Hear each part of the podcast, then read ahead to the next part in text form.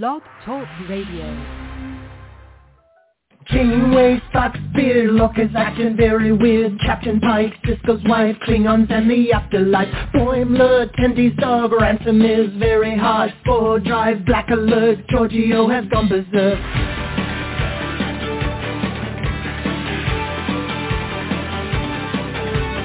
Teacher bat'leth, Edward is an idiot. Spock is dead, Worf is wed, Chekov's wearing red. Data's cat, sad, Q has had enough of that. Beam me up, make it so, everybody let's go. We talk about the series. You can join us live by picking up your phone now. We talk about the series. We're coming to you on your streaming services now. We talk about the series Comic books and games, we go beyond the show now. We talk about the series. Chat and we go on and on. Well, good evening, Trekkies and Trekkers around the globe. Uh, with that incredibly awesome song, that means it's time for Trek Talking, which means it's 7.30 on Thursday night, which means we are currently live, which means you can call 646 668-2433, and you can join the conversation. We've got a great show planned for you guys tonight. We're going to be talking about Star Trek Picard, season two finale, farewell, but also Strange New Worlds premiere, Strange New Worlds. But that's not all. We also have Star Trek birthdays, fan shout-outs, a convention calendar, and a whole bunch of great Star Trek news. So you definitely want to stick around. You don't want to miss any of the fun or excitement. Before we get too far, though, I want to let you guys know that right now um, I've been sick. Um, I came down with COVID, so I'm going to try to get through this show as best I can. Um, if my voice doesn't cooperate and I have to step out, my awesome co-host will continue on without me, and I'll just run the keyboard. So if I disappear, that's why. Speaking of my awesome co-host, let's start out with the Portland trifecta. First of all, we have David. How you doing tonight, David? Pretty good. I'm uh, sorry that you got COVID though. Yeah, me too. But hey, it's life, right? and uh, we also have with us Paul. Paul's also out in Portland, as I said. How you doing tonight, Paul? I'm doing well. I'm doing well. I'm certainly doing better than you, Jim. Uh, what Jim didn't mention is that we have him strapped down to the sick bay uh, medical scanner right now, and uh, various hypo sprays and tricorders are na- analyzing him. So hopefully we have him uh, feeling much better very, very soon. I've been uh, I've been taking care of myself. I am fully vaccinated, and I've been watching Star Trek all day long. When I say I've been watching Star Trek all day long, I literally mean that. I've had Star Trek on all day, so that's been keeping me motivated. Plus this podcast, so I'm I'm in pretty good spirits. And of course, wrapping up our trifecta of Portlanders, we have none other than the awesome Eric. How you doing tonight, Eric? Uh, I am doing great tonight, Jim. Uh, yeah, once again, sorry you're sick, but it was uh, it was kind of fun to reminisce with Charles this afternoon about that one time that you had the nasty spider bite and fell asleep on the air, and we had to take over. So hopefully the same does not happen tonight. no, I I haven't gotten bitten by a spider, but uh, I don't think I'll fall asleep. I might get hoarse, but I won't fall asleep. And of course, last but definitely not least, and not in Portland all the way over in Las Vegas, Nevada, we have our very own Charles. How you doing tonight, Charles? I'm doing good. We're still doing a roller coaster of weather. Uh, we're supposed to be averaging 60s in the morning. It was mid 50s this morning. I think we only got to 75 today. We'll get 80s tomorrow. By Sunday, we might actually see maybe a stray triple digits. Wow. Well, I'll tell you what. I let the dog out I'm up here in good old Vermont, and I had to get up with the dog out, and I opened up the door, and I haven't been outside in a while. And I opened up the door, this wall of heat just smacked me in the face, and I was like, "Oh my God, it's 90 degrees out, just unheard of." Um, so the dog was happy, not me so much. But anyways, we, like I said, we have a great show planned for you guys tonight. And um, every week we start off our podcast with our fan shout outs. And that's where we take an opportunity to say thank you to fans like you for supporting us on our Facebook page. And you can go there to face at Facebook at Trek Talking and Beyond. You spell that all out. At the top of the page, you'll see Live Long and Prosper. Just bop in there. Tell us where you're listening from. Every week, yours truly, Uncle Jim, will pick 15 lucky listeners. And actually, I think I moved it up to 20 now. But anyways, if you see a heart next to your name from WA, that means you want to tune into the next podcast because you are going to be mentioned in a fan shout out. So Eric, why don't you get us started with our fan shout outs? I definitely will, Jim. Our very first fan shout out this week goes out to a country that we have a lot of support from, and we really appreciate everybody there. Uh, Heiko Hauenstein from Bayreuth, Germany, uh, in the Franconia region, just north of Bavaria. Thank you so much for listening to us, Heiko. Uh, it's great to have you along for the ride, and we really, really appreciate your support. Thanks for talking to us online. We're also saying hello this week and sending out a big shout out to Drex Max from Cheltenham, England. Thanks, Drex, for listening to us. We always appreciate our neighbors across the pond. We're also saying hello this week to Jus Gare from Torrevieja, Spain, and they send us a little Spanish flag, which I always like it when folks from their country send us a little flag from their country because uh, there are some that I don't know so well, and it, it's a little education on their part. So thank you so much, Jus, for contacting us, and uh, live long and prosper to you. We're also saying hello this week to Peter Van Dam from New Zealand, uh, all the way down, down, down, way on the other side of the planet. Though I think we talked one week about the science of that. It's not actually on the other side of the planet, but it just feels like it. And my final fan out, shout out this week goes to Tino Bartletta from Florence, Italy. Oh, what a beautiful city you live in. Little Italian flag, little live long and prosper, and some hugs your way, Tino. Thank you so much for listening to us. Charles, Who's on your list this week? well, let's start off with Susan Smith from Grand Island, Florida. I'm not sure how your weather's doing, Susan, but our friend Mark B. Lee's been letting us, let us know on Facebook you're getting a heat wave in his part of Florida. Stephen J. Walker from Grove, Texas. Colleen Lee Ski from Kingman, Alberta, Canada. Okay, I'm used to Kingman, Kingman, Arizona. Didn't realize there's a Kingman up in Canada too. Susan, where, where Mayor from Venia, Australia, Austria. Sorry, Austria and Rudy Cramp from Camptown, South Africa. Ah, maybe a vacation spot for Eric. Paul, who's on your list? Well, we've got all kinds of folks here from all over the glorious globe this week. Now, this first one, I hope I am reading this correctly. I believe we have from fabulous Colorado Springs, Colorado, BJ and Joe Ondo. I'm seeing an and in there, so I think that means we have two individuals, BJ and Joe. I hope we're getting that correct, and thank you so much for listening in mountainous Colorado Springs. Big shout out on the other side of the hemispheres to Owen Watkin in Ipswich in Queensland, Australia. Fantastic place to live.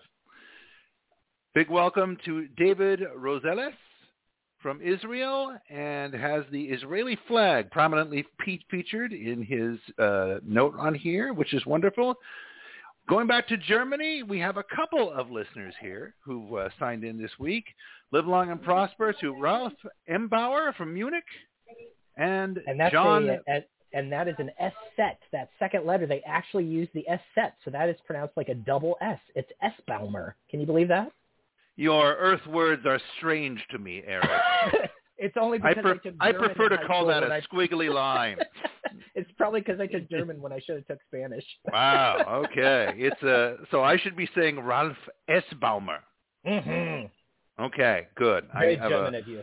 Well I have done. a phobia of mispronouncing anyone's name, which is a dreadful, just shockingly That's bad manners up, to ever do. Thank you. Thank you for correcting me. John Berger, I believe it's just spelled John Berger. uh, from the German Democratic. What's that? I heard something. I don't know what I heard. From uh, the German Democratic Republic to our friends in Germany, Israel, Australia, and Colorado, thank you so much for spending some time with us and for letting us know that you're out there. We thought you were out there, but it's always gratifying to hear it and know that you are. Jim, who would you like to send regards to, my friend? okay, here we go. Uh, we'd like to say thank you to Douglas Richardson, who says he's from the smallest city, Vergennes, Vermont. Yeah, Vergennes is pretty tiny, but there are smaller towns in Vermont than Vergennes, so keep that in mind.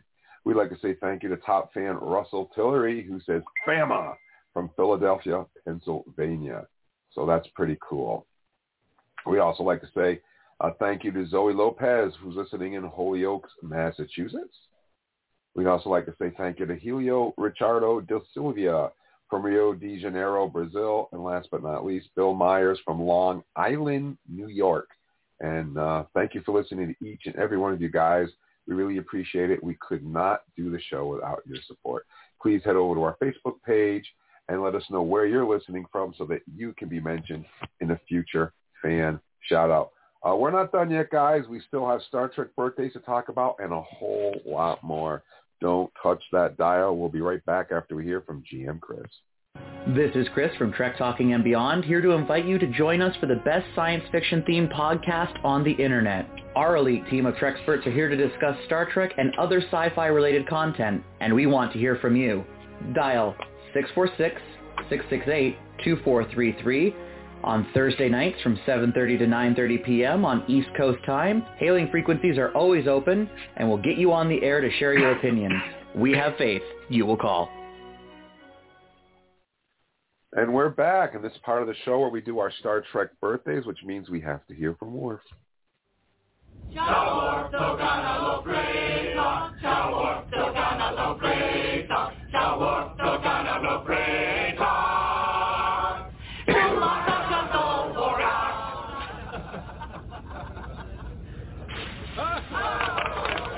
was not a Klingon song.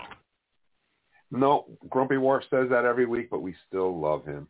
We always start out our Star Trek birthdays every week by remembering those who, sadly enough, are no longer with us. And for that, we turn to Eric.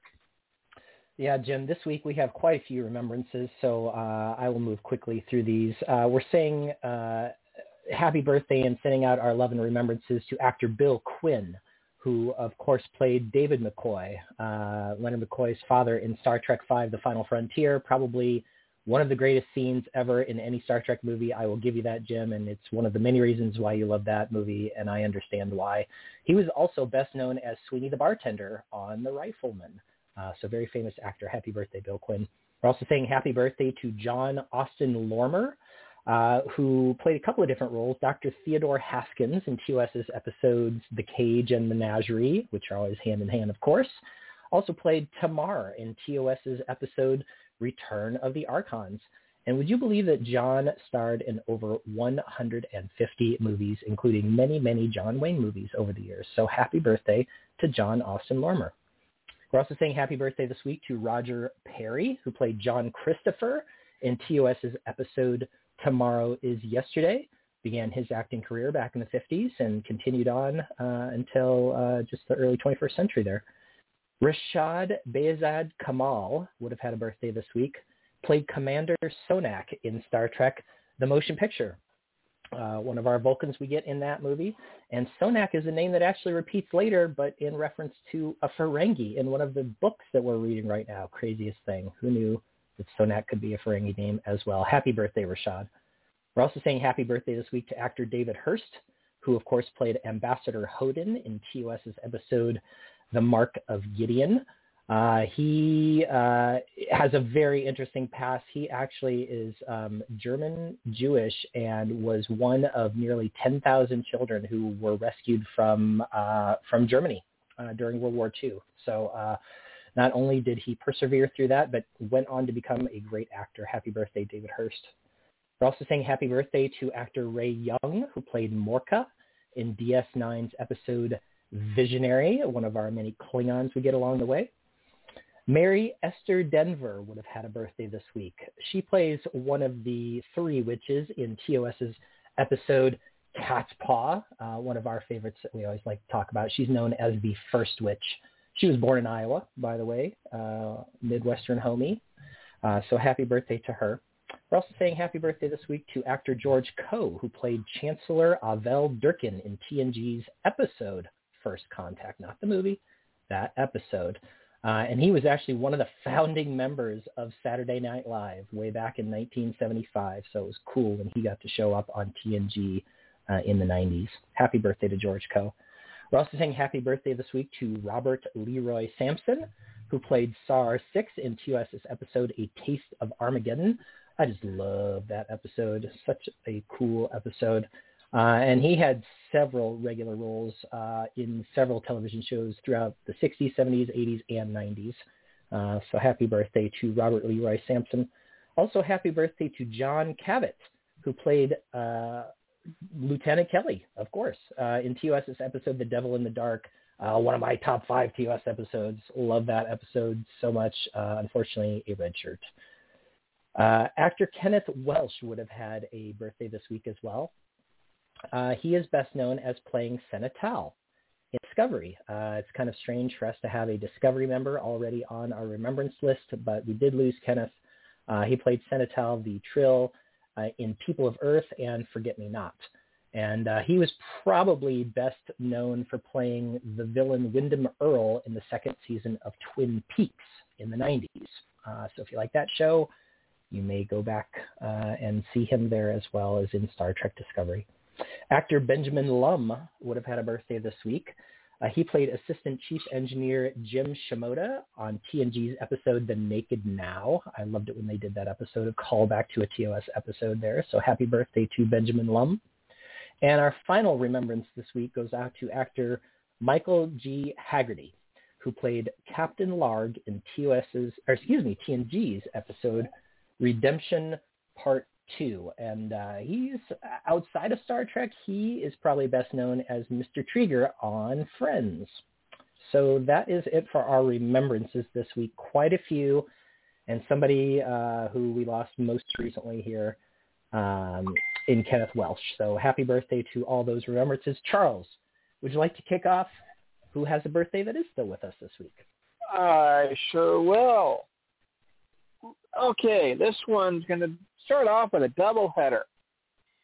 Gregory Beecroft played Mickey D, and Sam Anderson played the assistant manager in TNG's The Royale. Interesting to have two birthdays from the same episode this week. And Sam has got some extensive credits on there. In fact, one of the shows that popped up was oh, a couple of our stars in my list are had spent uh, an episode in WKRP in Cincinnati. Jessica Hendra played Dejar in DS9's Destiny. But I was looking at her list of credits, and she's got she's producing a new movie, and I'm not sure I really want to see it. Titled "How to Cook Your Daughter." Okay, that's going to be an odd one. David Clennon played Dr. Crow Moset and Void Nothing Human. But Paul might like this character as he also played Palmer in John Carpenter's The Thing. Oh, the greatest of the greats. Who? no CGI in that movie. Didn't need it. I, nope.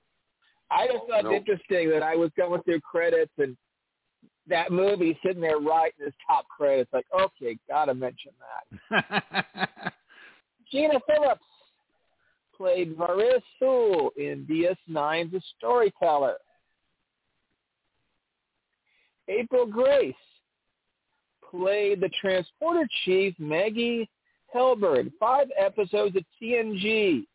But Uncle Jim missed one. She also played Admiral Whit- Whitley in The Stargazer from Picard. So even though she was a minor character in TNG, we got to see her come back in Picard. Vincent Grant played Yarrick in Enterprise's Chosen Realm. One of our favorite mystery, mysterious actresses. Jennifer Hetrick played Vash in TNG's Captain's Holiday, Cupid, and DS9's Q-Less. Definitely a love interest we kind of wondered about for Picard. And a fun one. Eugene Cordero currently plays Ensign Sam Rutherford in LDS. I love you, Rutherford. You're my favorite. but that's a great list to work off. Uh, let's see if Paul can top that. LDS, uh, are you saying the Latter Day Saints? What? I don't understand that acronym. no, no, no, Paul. Come on, get with the program. Lower deck. Lower oh, deck I see. God, you know, some people you just have to spell everything out for. Okay. You got to drag these these baby boomers kicking and screaming into the 21st century here, people. Oh, I work with so many acronyms every day, and but you guys, you guys take the cake with these acronyms here. It's like a whole other shorthand. Wow, oh, friend. Just wait till we, just wait till we introduce him to Voy instead of Voyager. Yeah, you never say Voyager. You only say Voy. It's very specific. Oh, I see. Okay. Well, I'm kind of a rebel, friend, so I tend to like, you know, push back against rules. So you, the longer you're around me, the more you'll know. Wait, so you're saying reverse psychology works on you then? yeah. Never say, Paul, don't push that button. Whatever you do, don't push that button because I'll tell you that button's going down. It really is. So. It's it's in my DNA. I can't help it. Oh my God, I have some amazing people on this list who I am just thrilled to be able to help celebrate. First of all, a gigantic happy birthday to Sonja Sohn. I don't know if folks necessarily recognize that name right off, but you should know who Sonja is. She portrayed Gabrielle Burnham, Michael Burnham's mom on Star Trek Discovery, and she is awesome. If you enjoyed her work, I'm telling you, seek out a HBO series called The Wire. If you've never seen The Wire before, you're missing one of the. Some I know there's a lot of fans out there. Oh, I only watch science fiction, and lot you know, some folks that's their that's their thing, right? They don't paint outside those lines. But if you're looking for a great crime show, The Wire is amazing. One of the greatest TV series of the last 25 years easy. And she, uh, Sonja has a huge role on there where she plays Kima, uh, one of the detectives, but she is tremendous. Also, happy birthday to Salome Jens, who played the female changeling on Deep Space Nine and the ancient humanoid in the next gen episode The Chase, which I believe we just uh, referred to a little bit earlier on there. Happy birthday to the mighty Kevin Peter Hall.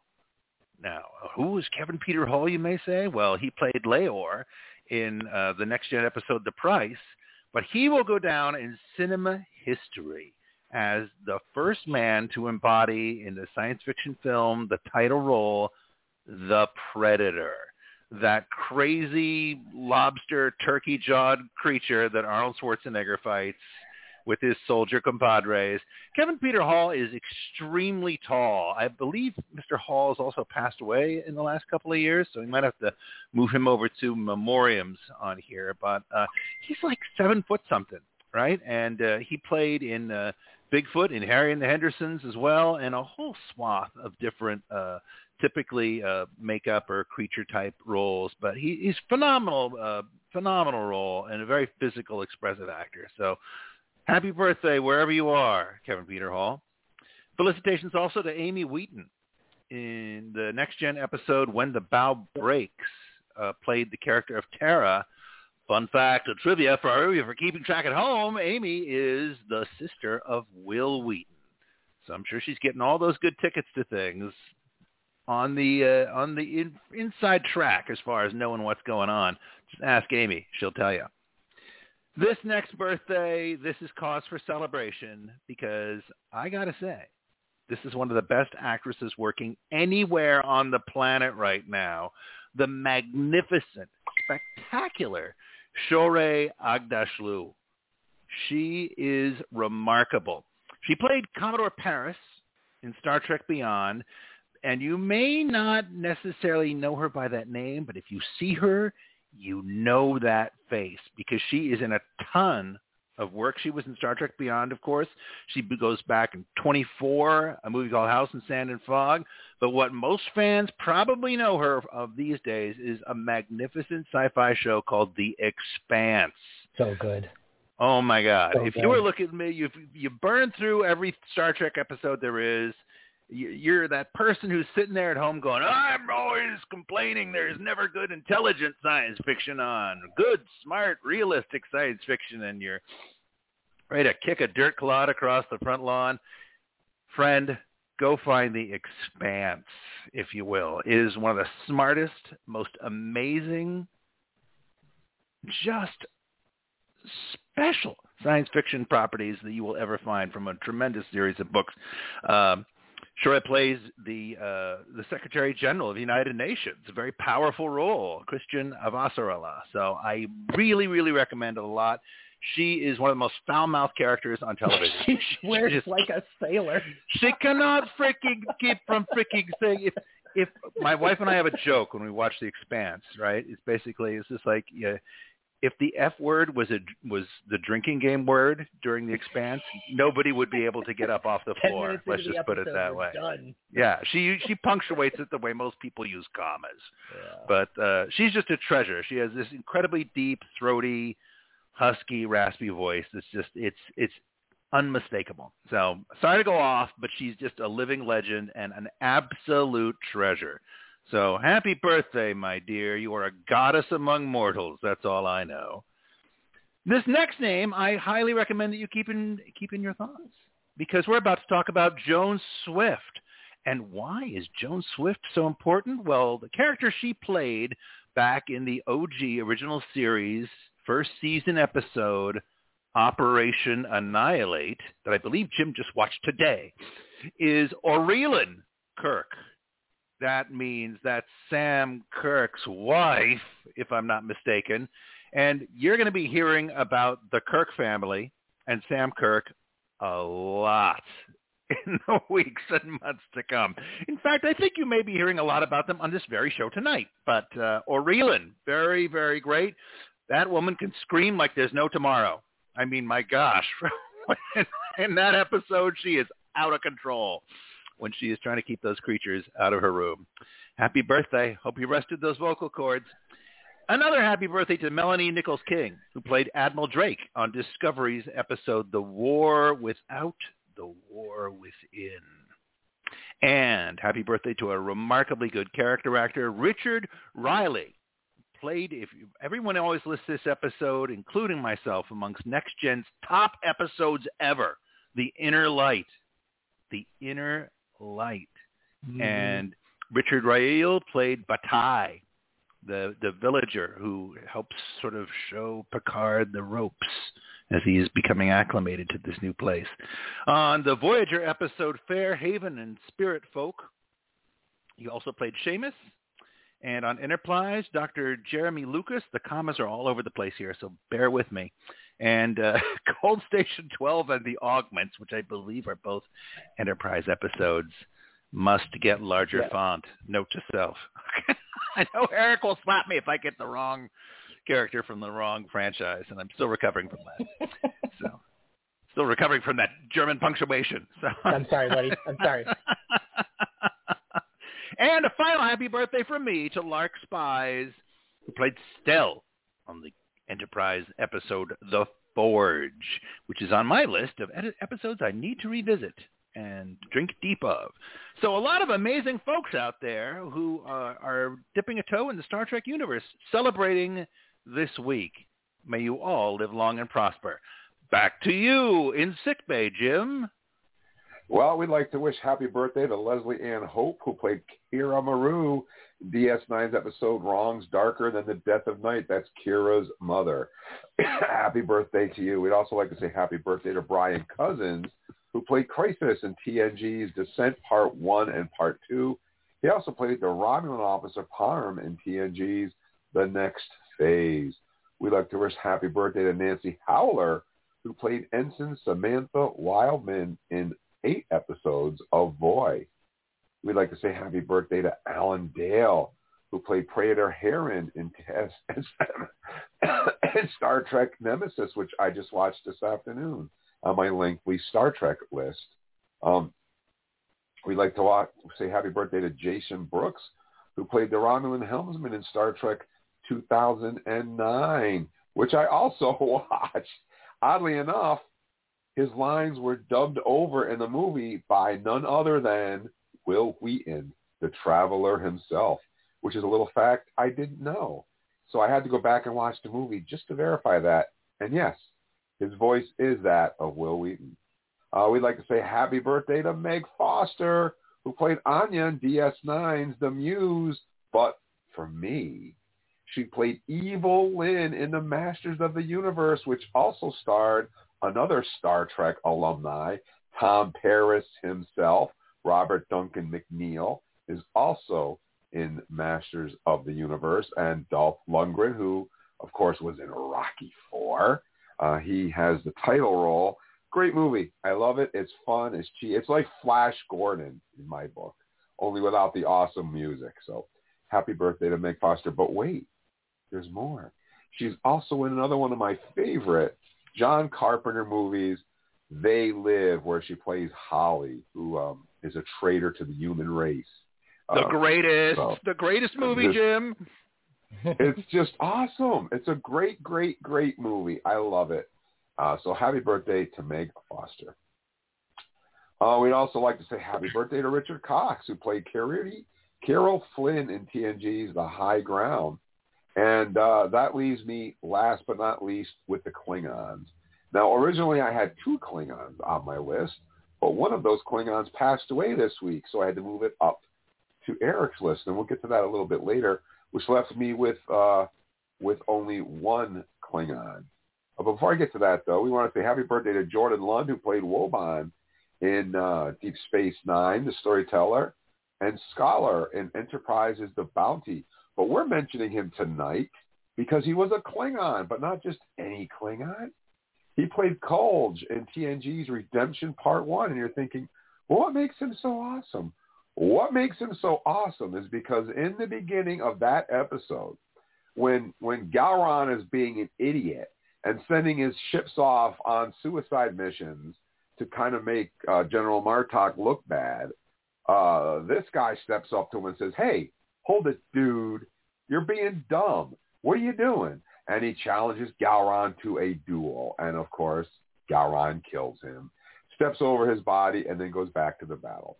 So uh, that was his uh, his remembrance as a Klingon in Star Trek, and that wraps up our birthdays, guys. Believe it or not, it was a long list. It was a lengthy list, but it was a fun list. I think lots of information, lots of great birthdays. But um, don't touch that dial. We have a lot more to come. But we do have we do have a caller on the line here. Uh, I believe that uh, we have Anna. Anna, are you with us? Totally. I am like listening in more today than anything else. But And what did- yeah. You like the Star Trek birthdays? Yeah, I was listening to that. I'm just trying to get in sync with, you know, your group of people basically and I, you know, picked up on some stuff there, but I'm really getting a lot out of you just talking about the plots and the science fiction concept. So it's fun to listen in. And that's it's funny that's, too. It was super funny.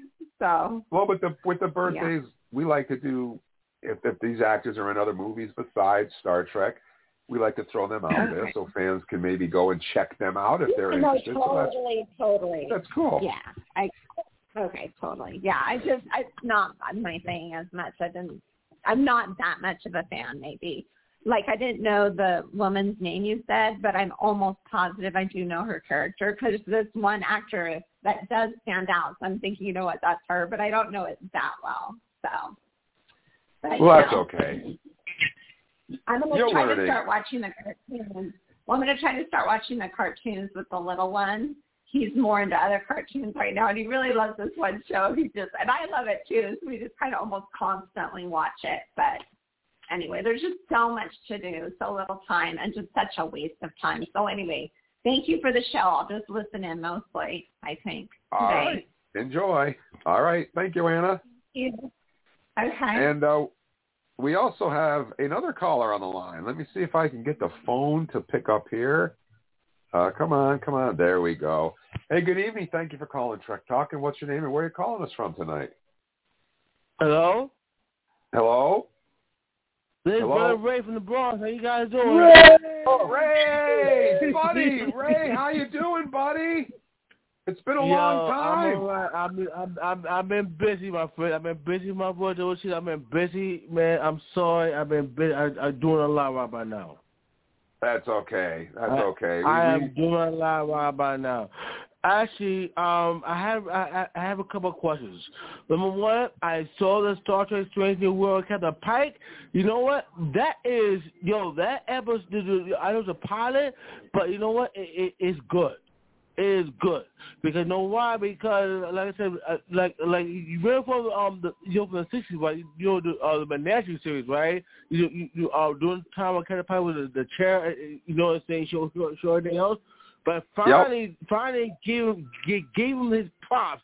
You know what I'm saying about his story before. Uh, I mean, before the the, uh, the the you know the me with, with the delusions. You know what I'm saying? So now, now, now I can sit down and real. I, I can sit down and say, let me see about Captain Christopher Pike. Let me see about his trial and tribulations. Absolutely. And do- You know what, what what your wife? Does your wife like that too? Does Does she watch it with you? Yeah, she did. Good. Yeah, she did. Yeah, she did and, and, and, and, one more thing, and, one more thing. Do you guys know um that Doctor Strange, the new one, the, movie, the movie, the Doctor Strange, the new one, the multi universe? Doctor Strange, no. the, the movie. Yo, uh, oh, I haven't seen it yet. I Brother, really haven't been. You yeah. got yo. I swear to God, you have to watch this. I. You are not kidding. It's awesome. I saw it the other night. and It's great. All right, Paul, you didn't You- invite me. Wait a minute, hold on. a minute. All right, I'll go see it. That sounds amazing. I saw the freaking movie, baby. He was you. Hello. I mean, Hello? Ray got me on, Yeah. on um, Anyway, Is, is that is that Kalar? Are, are we talking to Kalar? I think we're talking to Kalar. I think Kalar is on. No, Yeah. Oh, hello. Come on. And hold on, because my baby here got me on some TV show, um, radio show. Hello. All right, let's go. Yep, we're here. Okay. I'm Eva. So, and who am I so what- speaking to? uh, this is Uncle Jim from Trek Talking. That's my wife. It's my wife. Uncle Jim? Yes. Star Trek. Hi, They know, they, they, they know me. They know me as my wife. Before, Okay. before, remember what? Yeah. yeah. They want my, they want to know about Doctor Strange. Listen, Doctor Strange is off the hook. They Excellent. explain so many things from um, Wonder Woman that became um, what the hell that witch name is in red? Um, Star, um, Star Witch. Yeah. Star Witch. It was hot. yep, the The Scarlet thing- Witch. She even she even made me cry from from from being such a son of a Brooklyn Bridge and not realizing that she was a son of a Brooklyn Bridge. And that new Yeah. character who opened up portals and showed her what she was and what she became, and the kids were afraid of her. Listen, that was a whole emotional. Let me tell you something. It was worth waiting for that damn movie to come out. That it was, was excellent, that's for sure. It was yes. Yeah. Absolutely but if excellent. Anybody didn't watch Wonder Woman? I mean oh, Wonder Woman? No. No. Wonder Woman. Yes. Scarlet Witch was Wanda. Scarlet Witch. See, he always fights WandaVision. WandaVision. Yep. WandaVision. Hung up on me. WandaVision. If nobody Yep.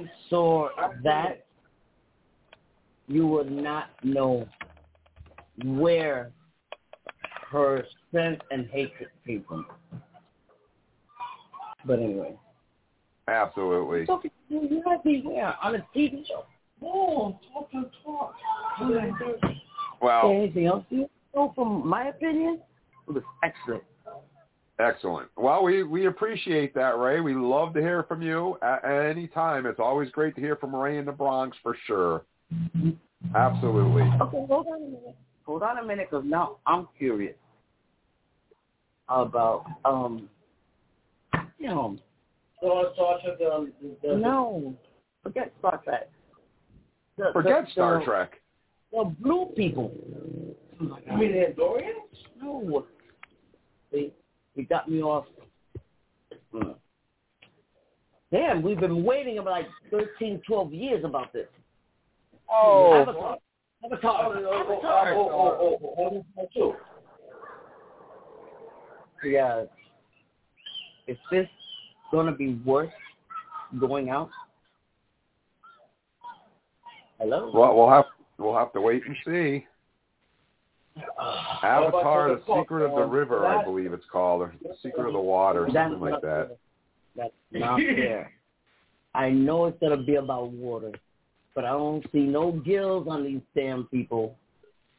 They're still tall. The dragons are underwater. Come on now. Is Well, it I'm, worth I'm, seeing I'm. I'm Jurassic Park. You want the new one? No, Yeah, we'll have to we'll have to wait and see. All right, Ray. Well, we have to we have to move Oh, on. We've got a lot Yeah, to talk yeah. about, and uh, we really everything, but I don't wanna hear that. we, we really All right, appreciate you giving right, us a okay, call. You're always welcome to call anytime. We love to hear from you down in the Well, Bronx. wait a minute. Wait, wait, wait, wait, wait a minute. Wait a minute. Wait a minute. What, what about Thor? The new Thor. Okay, I Oh, don't know got- about new de- Thor. I don't know about them. Definitely got to Okay, see I that. know you guys don't go to don't do both. Okay, all right. One question. Oh Lord, she, okay, she wants to see you. What? She wants to see you one time. She gonna. I saw a trailer, and Thor was fat and heavy in in the last movie that um oh shoot The- the Hawk yeah Yeah. they came to pick him up. Well, why did he start off like that? He was uh, Oh, he was uh, the Big Lebowski Thor, for my, and we're going to see a female Thor in the next movie, which will be interesting. What? You mean Broccoli? Yeah, we're going to see a female Thor. Broccoli. It'll be Well, fun. why did they show the same Thor from the End Game? Yeah, it's the same Thor, except his girlfriend is going to take over said- and be the the new Thor. What I thought the girlfriend. Oh my God! Wait a minute. Yeah, we'll just have to tune in and we'll have to watch the movie. Yep. You know what? All right. I love you. Well, listen, If you're not giving listen, me Ray, we, uh, bye. Here we go. really got to get going, Ray. We got to keep. We got to get back Yeah, onto our ahead, Star go Trek ahead, here. Go, go ahead, go ahead. I call. I call that later on. I said, go, go, So, uh, let me do research. I let me do research. You, you, research. We appreciate you calling, and uh, you're welcome to call anytime. But we got to get back on our on our Go ahead, schedule here. ahead, So all right, all right, go thank you so much for calling, I Ray. need, I, need, I, I, I, I need to do my research, and I'll be guys back. Thank you. All right, you have a great night, Ray. Thank you so much. Bye. Bye bye.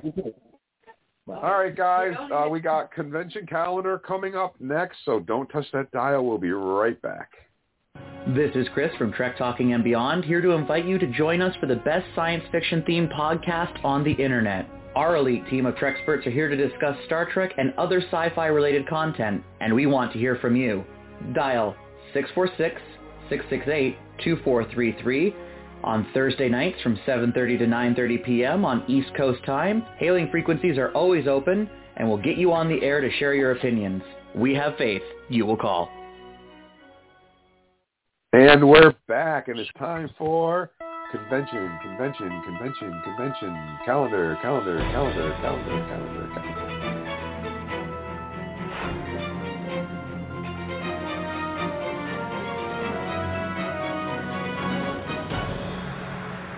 All right, guys, we always do our convention calendar each week. And Eric, why don't you get us started? Yeah, Jim, we're checking out uh, Awesome Con, which is going to happen June 3rd through the 5th at the Walter E. Washington Convention Center in Washington, D.C. So go check out Awesome Con. We're also checking out FedCon, same weekend, June 3rd through the 5th, at the Maritime Hotel in Bonn, Germany. So there you go. Go check out the FedCon in Germany while you're there. We're also checking out PopCon Indy, same weekend, June 3rd through the 5th at the Indiana Convention Center in Indianapolis, Indiana. And we are also tracking the Hellmouth, June 3rd through the 5th at the Hilton Los Angeles Hotel uh, at the LAX airport there. So, Paul, what conventions are you watching? I'm watching my mute button get stuck. Sorry about, sorry about that, Eric. Yeah, technology, it's my favorite thing. First of all, we're watching the Armageddon Expo in Auckland, New Zealand. It's June 10th to 12th, 2022, at the ASB Showgrounds. I have no idea what acronym ASB stands for here. Eric, theories?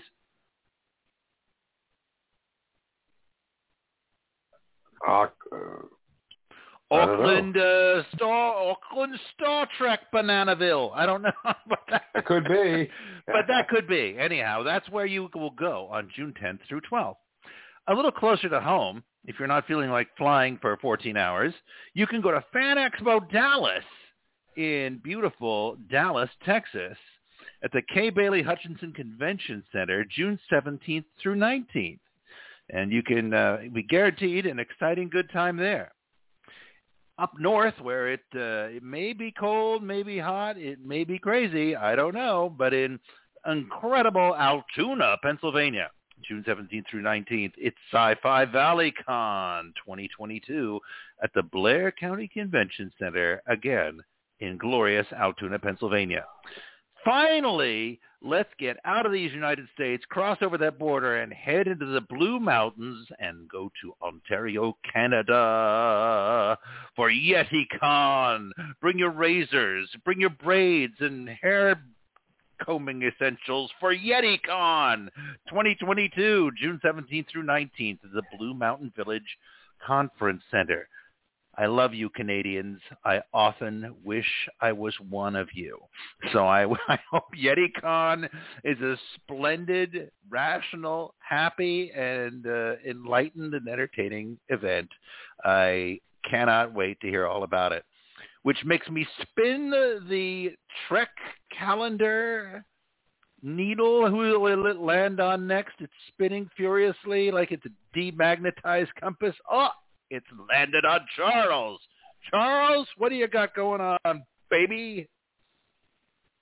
Well, if you don't want to go to YetiCon, how about going to Supanova Con, Comic Con and Gaming, Sydney, June 18th and 19th, the Sydney Showground, Showgrounds at Sydney, New South Wales, Australia. Then we get into the latter part of June. Port Con, Maine, June 23rd to 26th. Doubletree by Hilton Hotel, Portland, Maine, South Portland, Maine. Magic City Con. You go over there instead, June 24th to 26th. Hyatt Regent Birmingham, the Wynfrey Hotel, Birmingham, Alabama or go to Sci-Fi on the Rock, also June 24th to 26th at the Sheraton Hotel, Hotel in Newfoundland, St. John's, Newfoundland, Canada. Or Jim can tell you might, where you might want to go that same weekend. Yeah, June 24th to the 26th, you could go to SoonerCon at the Embassy Suites by Hilton Norman Hotel and Conference Center in, in uh, Norman, Oklahoma. You could go to Fan Expo Denver July 1st through the 3rd at the Colorado Convention Center in Denver, Colorado. Or you can head over to Baycon July 1st through the 4th at the San Mateo Marriott San Francisco Airport in San Mateo, California. Or last but not least, you could go to ConnectiCon July 14th to the 17th at the Connecticut Convention Center at the Hartford Marriott downtown in Hart, Connecticut.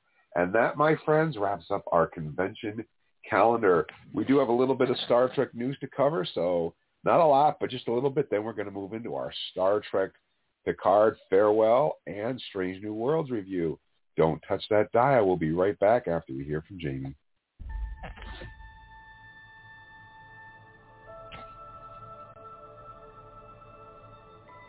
Hi, this is Jamie from Trek Talking, here to invite you to join us for the best sci-fi themed podcast.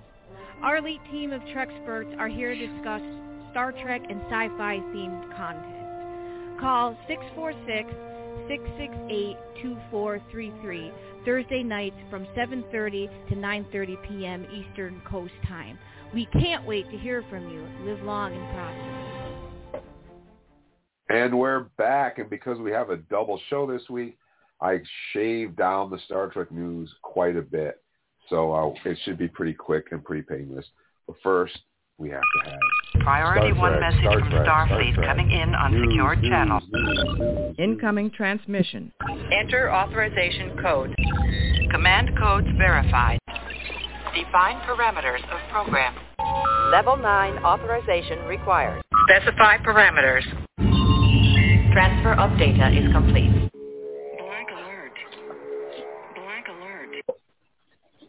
All right, guys, we're going to cover Star Trek news real quick here. We do have a story that we had to add because, uh, like I said, um, this actor just passed away on Thursday. So, Eric, why don't you get us started with our Star Trek news? Sure. Uh, actor Mike Hagerty, Friends and Somebody Somewhere character actor, uh, unfortunately died at 67 years old. Mike Hagerty, the prolific character actor who recently starred in HBO's critically acclaimed dramedy Somebody Somewhere, died Thursday in Los Angeles. He was 67. A veteran character actor with over 100 credits in various television shows and movies, Hagerty was known for his recurring role in the hit NBC sitcom Friends, where he played Mr. Treeger. He was also a main cast member on The George Carlin Show and on Lucky Louie. Born and raised in Chicago, Hagerty was noted for his distinctive mustache and thick Chicago accent and got his start as a performer at the city's famed improv theater company, Second City. Hagerty began his on-screen career in the early 1980s with small roles in films such as Dr. Detroit, The Imposter, Turk 182, and Brewster's Millions. In 86, he booked his first television role in an episode of the classic sitcom Cheers. Over the decades, he would become a frequent sight on sitcoms, making appearances in series such as Married with Children, Murphy Brown, Dear John, Get a Life, The Wonder Years, Martin, Seinfeld, The Wayans Brothers, The Drew Carey Show, Grace Under Fire, Ally McBeal, Curb Your Enthusiasm, Desperate Housewives, Boston Legal, Good Luck Charlie, Glee, Happy Endings, The Mindy Project, and Brooklyn Nine-Nine. Dramas he was featured in include Crime Story, Angel, ER, and Deadwood. He also had roles in such shows as The Building, Star Trek The Next Generation, and The Home Court. Although best known for his television roles, Hagerty also had several film roles, including Overboard, Dick Tracy, Space Truckers, Speed 2, and Inspector Gadget. He also appeared in three Mike Myers comedies, Wayne's World, So I Married an Axe Murderer, and Austin Powers, The Spy Who Shagged Me. Hagerty is survived by his wife, Mary Catherine, sister Mary Ann Hagerty, sister-in-law Kathleen O'Rourke, and niece Meg. So uh, unfortunately, Mike Hagerty lost this week, uh, had a birthday this week as well. So we send out our remembrances and love to him. So Paul, let's keep this news train rolling. I will, man. This news train is heavily lubricated and ready to go. Our next feature is a brief uh, snippet of an interview with uh, Strange New World star Rebecca Romijn. And so I'm going to, I know our time is on our side, not so great tonight. So I'm going to try to go through this uh, and, and get it out to you promptly. Uh, this is about how Rebecca Romijn insisted on wearing a Starfleet dress on Star Trek Strange New Worlds. The original Star Trek series remains spellbinding for its forward-thinking science fiction ideas, but it remains equally spellbinding for being a show so firmly entrenched in the 60s that all female crew members on board the USS Enterprise wear short miniskirts while the men get to strut around in far less revealing uniforms. That's not fair, is it, friends? And while Trek has gone a long way in the decades since to make Starfleet uniforms work for all genders and body types, The next generation even featured male officers in the Starfleet mini dress or scant uniform. That classic short skirt look is at least one major fan.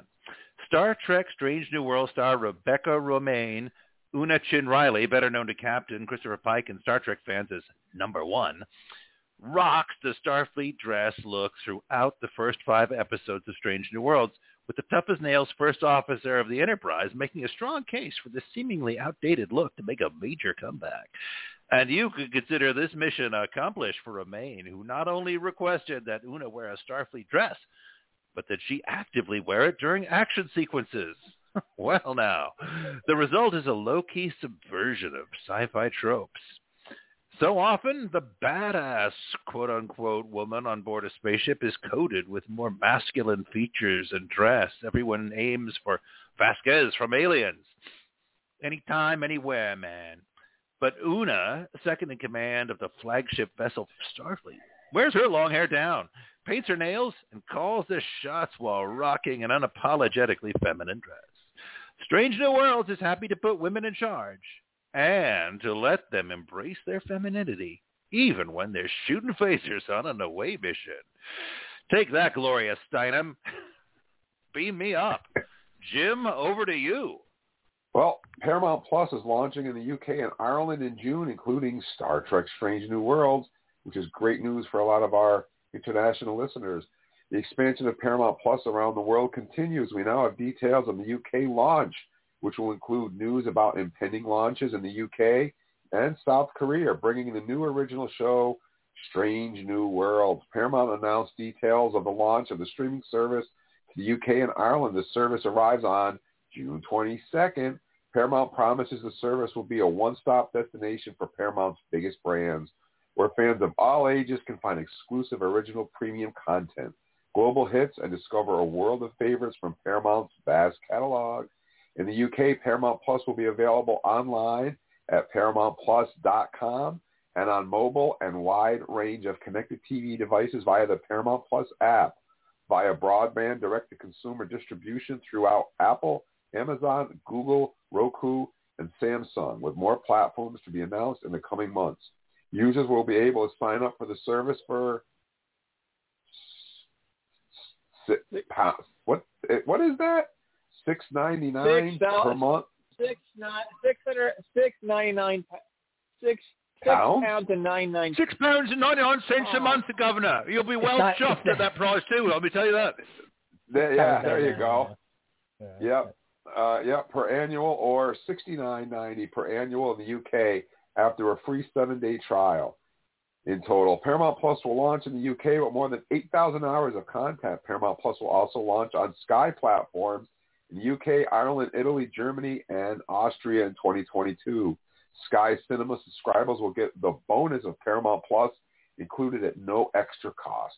Paramount Plus will also be in South Korea in June with further launches planned in Italy, Germany, France, Switzerland, and Austria in the second half of the year. Additionally, in 2023, Paramount Plus will launch in India in partnership with Viacom. And we've been saying this for a while, guys.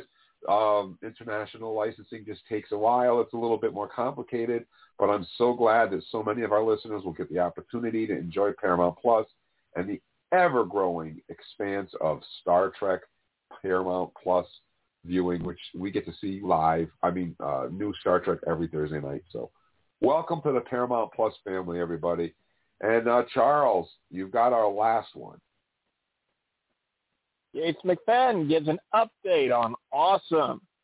TNG reunion of season three of Star Trek Picard. Gates McFadden played Beverly Crusher for six of the seven seasons of Star Trek Next Generation and all four of the TNG movies. She will join co-stars LeVar Burton, Michael Dorn, Jonathan Frakes, Marina Sirtis, and Brent Spiner in the season three in season three of Picard, reuniting, reuniting with their former captain Sir Patrick Stewart. Principal photography on season three wrapped up in March. So McFadden is still working, giving a, giving an update today on Twitter, revealing she just finished her ADR. They're known as additional dialogue replacement for the season. She also cheers on executive producer and showrunner Terry Matalas, saying it looked awesome. McFadden also indicates that she might be in more than just six episodes, the 10-episode season in season three. And Matalas shared with a funny GIF which backs up that hint. It will be Matalas who came up with the idea of bringing back the TNG cast for what he calls a proper send-off. The executive producer actually stepped back during the latter half of Picard season two so we could focus on season three as the sole showrunner. Wow. And if you're trying to figure out the ADR, two guys from Voy well explained it. If you're acting and it's difficult to hear your voice, we go with ADR to go in solo and do your voice, redo, re-recording your voice so your voice is clear. That's what we Absolutely. do with ADR. And uh, that wraps up this segment, guys, but don't touch that dial. When we come back, we're going to dive headfirst into the Star Trek Picard Season 2 finale, Farewell. Don't touch that dial.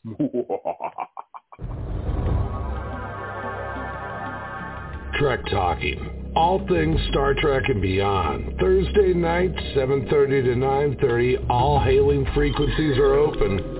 iTunes, iHeart, Stitcher, Spotify, Amazon, and wherever fine podcasts are found. Trek Talking.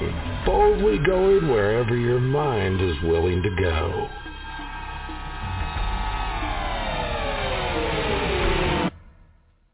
Okay, and we're back. And every week on our Facebook page, I ask you guys, our fans, what you thought about this week's episode. I give you guys a chance to have some input, and uh, I tally up those scores, and uh, we read some of them off on the air. So, Eric, what did our Facebook fans have to say about the season two finale of Star Trek Picard?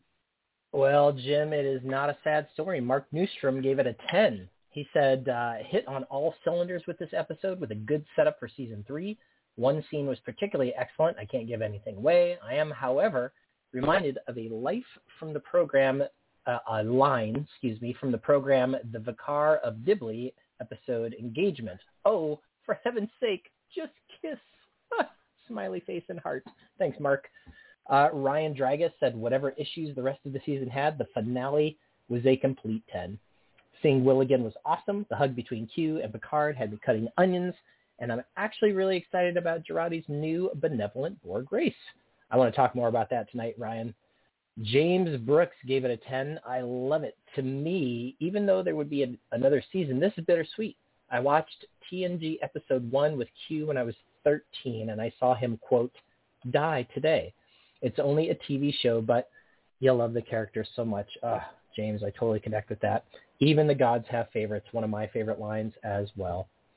Tom Martin said, I virtually never give any show a 10, but I did seriously enjoy the finale and the way it left things, so I'll go for a solid 9. Eric Ramish said a 9. I liked it. I liked a lot about the episode, but I did not like the fact that they made some weird quantum anomaly thingy for the Borg Queen to, quote, harmonize and defeat. This was so last second and contrived. I also didn't like how they never fully explained why Q was dying. He was an immortal being, and now, suddenly, within the space of 30-something years from meeting Picard, he's dead? Maybe I missed something regarding that. I don't like how it was executed. I did, however, love the ending scene between Q and Picard with the hug. So Eric gave it a 9. Martin Green gave it a 10. I thought it was all brought together brilliantly. Steve Everett said, I'm being picky, but not a 10, so I'll give it a 9.5. Some transitions between scenes could have been better. I already anticipated the end by the end of episode 4, Guardian at the Gate. The resolution was just too neatly done and with all the happy endings, but yeah, I enjoyed it. When Renee dashes out poisoned and says, Jean-Luc, I had it figured out, and that was actually Tallinn. Oh, excuse me. Spoiler alert. Whoop. The final scene with JL and Q, for some reason, that one hurt. You're my friend. Thanks, Steve. Jackie Lowell McKinstry gave it a 10 with three exclamation points. Hubs and I both kept saying, how great is that? Loving the twists and turns. Q and Will, so fun. Neil Ward also gave it a 10. It was a treat to see Wil Wheaton as the Traveler. Lots of nice closure on a number of levels. And top fan Cliff Van Oostrom said, just like the whole season, that averages out folks to a fan score on this episode of 9.4. And that is quite respectable. Uh, in the lexicon of Picard episodes, that's uh, second highest. Basically, uh, we rated Penance at 9.4. We rated Stargazer episode 1 at 9.5, so only slightly higher, but it, uh, it's right up there. The fans love this one. Absolutely. So let's talk a little bit about it. You guys ready? Let's do it. You want to talk a little Yep. bit about it? So uh, Yeah. let's talk. Let's talk a little bit about about uh, the the Borg Jurati guarding the temporal rift.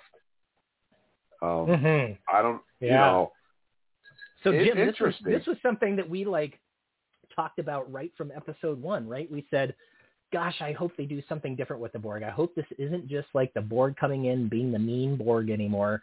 And like, how many times have we seen that? And they did. They brought it full circle, and it was something new. And I do want to be clear because I think some folks, uh, particularly on our Facebook page, have been a little confused.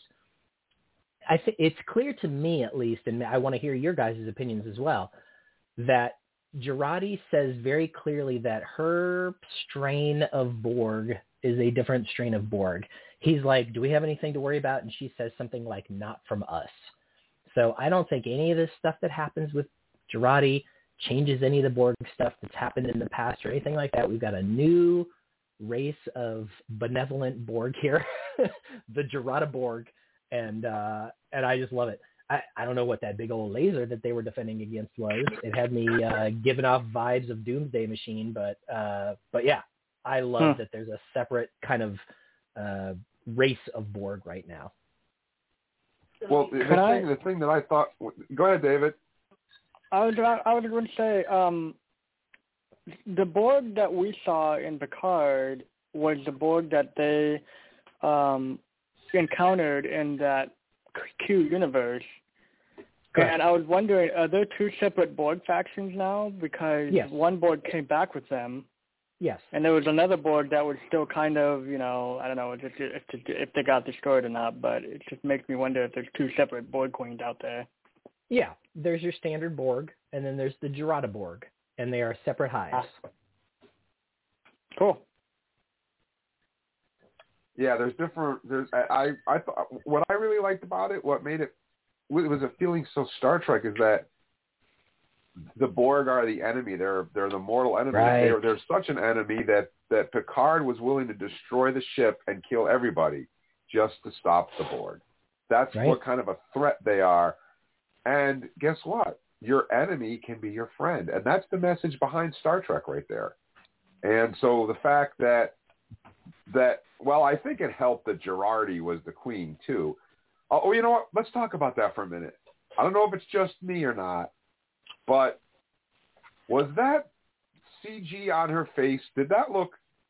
Well, am I the only one that thought that looked kind of cheesy and stupid? Do you mean the kind of look of the new Borg that kind of looks like a printed circuit board on their face almost? You Yeah, I didn't.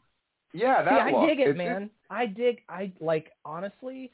I love that the Borg aren't just dudes with like big old clunky things over their eyeballs anymore. I like this kind of like, ooh, there's like some secret circuitry underneath their skin or something. So I think their look looks really cool. Um, personally, I don't know. I think it's neat. It, didn't look as good as the Borg Queen that we saw up to that point. I I, I didn't think it. It looked like a like a like a CGI overlay that someone did on their laptop computer. At least to me, anyways. Well, it's it a didn't different look kind of look, it, right? We haven't seen that look before. Yeah. The first time we see that Very look is when different. she assimilates her um, her dudes there with the guns, uh, and you know we see that one of their faces transform into that printed circuit board kind of look. So it is different. It's very different, very very different. So I, I just thought, uh, It's a big difference ahead. from all the hoses Right. attached to the body. The the bad cable management. yeah, Yeah. exactly. Yeah, but I, I thought it was great that the board uh, that the Borg Jurati actually uh, joined the Federation, and, and and they're not the big enemy anymore. But she did have 400 years in the past to perfect her her skills, I guess you can say. Well, and Jim, I think the best, like personally, the best thing about that, um, the the way they resolved that plot line to me, was that the message, like in episode one, you're kind of getting this message that oh, here come the Borg, we're not supposed to trust them again, you know, and it's just this kind of tired old message, and it's really nice that they did something different in the end because I. If they had literally just gone back to exactly the same thing where the Borg are evil, evil, evil all the time, I would have just like the season would have not been a total waste to me, but that particular plot line be, would have felt completely unresolved to me. So I really like where they took it. I think that was important to do that. Yeah, I I, I completely completely agree. And uh, something else I wanted to talk. Let me see what, what. Yeah, I guess I'll go right down the list in order. Another one of the things that I really liked was uh, let's talk about it. The Q Picard moment. Uh, w- one of the things about this episode that just that I just loved, my wife even she loved it as well, is Q because to me this episode wasn't just about Picard learning a lesson, but Q also learned a lesson because in the beginning I think that Q was was wanted to take Picard down with him. Like if I'm going to go down, you're going down because he goes and he sets this whole thing up. He goes to see Soong, kill, you know, sets this whole thing up. As the episode goes on and Q gets closer and closer to his impending demise, his outlook on on life changes. Like I think so many so many people do when they are on their deathbed, and he has the revelation as well. The same thing with Picard, where he doesn't want to die alone. He doesn't want Picard to die alone. He doesn't want to die alone either. And that's where where if Q had learned that lesson years ago, maybe things would have turned out different. But he learns it at the end. and when and when Picard says to him, "You're not alone," and hugged him, oh my God! I Yeah. just It was it Oh. was incredibly powerful. It really, really was. You know, uh, this is the part of the episode I was actually wanting to most talk about. Uh, I'll be honest, right?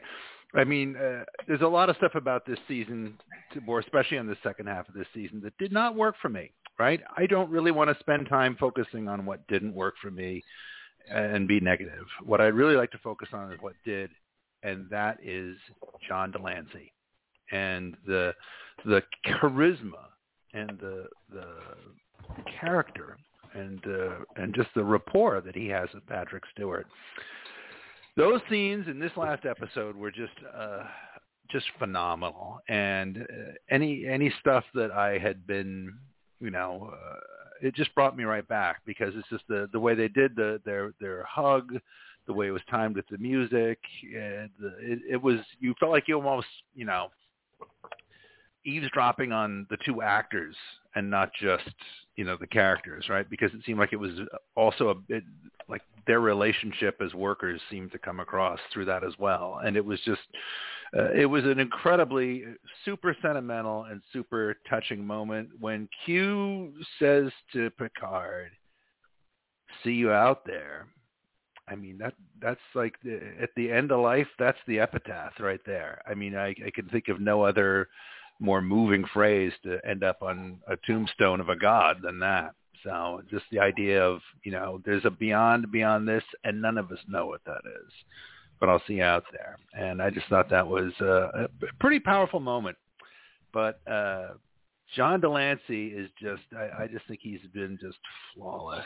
Um, so whatever, uh, I, I would welcome any plot twist someone cares to write where Q is not dead when he actually just keeps coming back and and Well- uh, and bringing us more because he is just a, a, a, a such a splendid actor. And uh, you can see the the friendship uh, and the regard that not just the characters have for each other but the uh, but the actors. And so for me that was just the the highlight moments of the whole episode was just these the scenes that they had there together and it just was super charming and, and moving Yeah, and Paul, It was the, brilliant. The real, the real magic, I think, of the whole Q uh, line throughout this entire episode is that they took us literally on a journey over the last several episodes, but particularly culminating in this one, of grief with Q.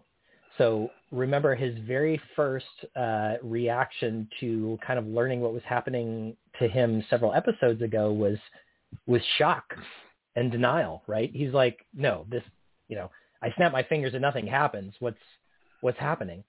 And so once that happens, then he starts laying into Picard, and you know, we, I think what we saw was a little bit of Picard having, or excuse me, Q having a very human reaction to this idea of grief, because after he goes through the denial of it, then he goes through the pain and the guilt of it, and the kind of like anger part of it, and just you know, and he lashes out, and he lashes out at Picard um, at the very beginning of the of the season here. Uh, and you're saying he's going through like the Kubler-Ross stages He is. He's death, totally right? stepping anger like, denial bargaining season. depression acceptance That's right.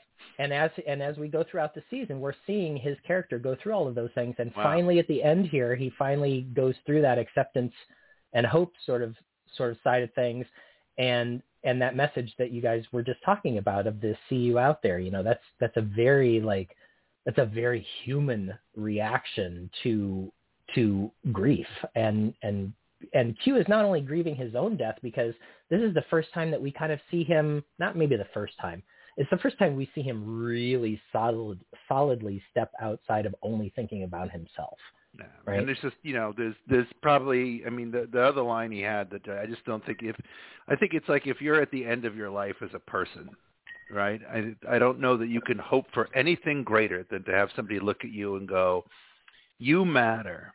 Yeah You matter. You matter to me." To me, I think that's yeah. such a fundamental thing that we all uh, that that's really all the, the stuff that we're always racing around acquiring and the activities we we you know engage in it's all just you know ephemeral nonsense at the end of the day that's what that's what you want you want to feel that you matter to another person. And i just think that that was just uh, for him to say that like that it was just like that is a powerful connection and i thought it was really quite lovely the way that that was uh depicted. I couldn't agree with you more. Well, it, it was the way it was the way he he he caressed Picard like like you might your your favorite pet, Yeah. and he was so sincere and So so so, heartfelt, and and and you could feel the emotion there.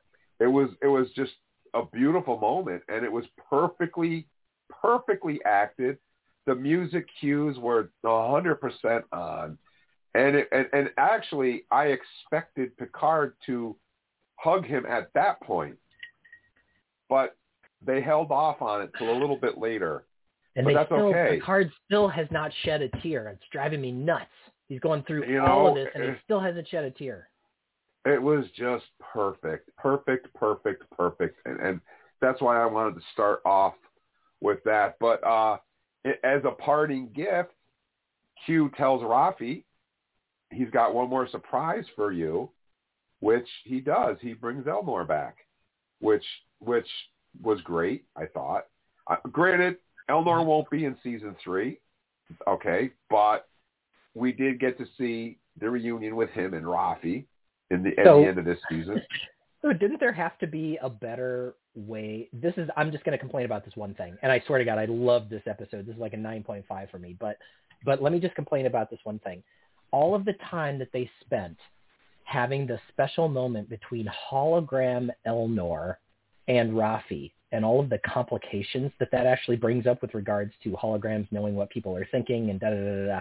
Why couldn't they just have waited until Q brought him back and then had that special moment with Raffi? Why did it have to happen right then in the story? I think that was a big mistake. Carry on. I uh, I also wanted to mention the fact that uh, at the end of the episode, Picard gets back together with Laris, which again comes full circle, which I thought was great. That Laris was packing up the, the vineyard and getting ready to leave and go off on her own adventure, and uh, you know Picard gets together with her and says, "Well, let's let's give this thing a shot," which is something that Jean Luc has never done through all the years of Star Trek. He's never allowed himself to have that vulnerability with another person as he's as he did with Laris, and I thought that was a, a great a great uh, moment for this character. And another thing that I liked is when Q says to Picard, "You put the key back in the hole in the wall there. You could have destroyed it. You could have hidden it so that your future self, other self, didn't find it, and those events never happened. But you didn't. You accepted it. And I thought that was a great a moment, which is also very fitting for Picard because he's accepted the man that he is and the man that he will be, and he doesn't want to change that. And Because Jim, I think change- that, and Jim, you I know. just think that that is like the main lesson that I think we're getting out of Picard. You know how we always talk about Star Trek being a moral play. I think that the the lesson of of of Picard is that it really makes sense to accept who you are, where you've been, where you've come through, the trials that you've endured to make you the person that you are today, right? I think that it's a it's about teaching us not to live with regret and to actually accept those things and love ourselves in spite of the mistakes that we've made. Yes, because in the epi- in the episode Tapestry, when Q gave Picard the opportunity to change the past and he changed didn't. it, Yeah, he what happened? Well, it, it, right, it didn't work work out. out the way he thought. So he asked Q to go back and set things the way they were. So, you know, again, it's it goes back to a lesson that we learned um, in a previous episode. and um, I also want to talk about Rios. What a great character Rios was.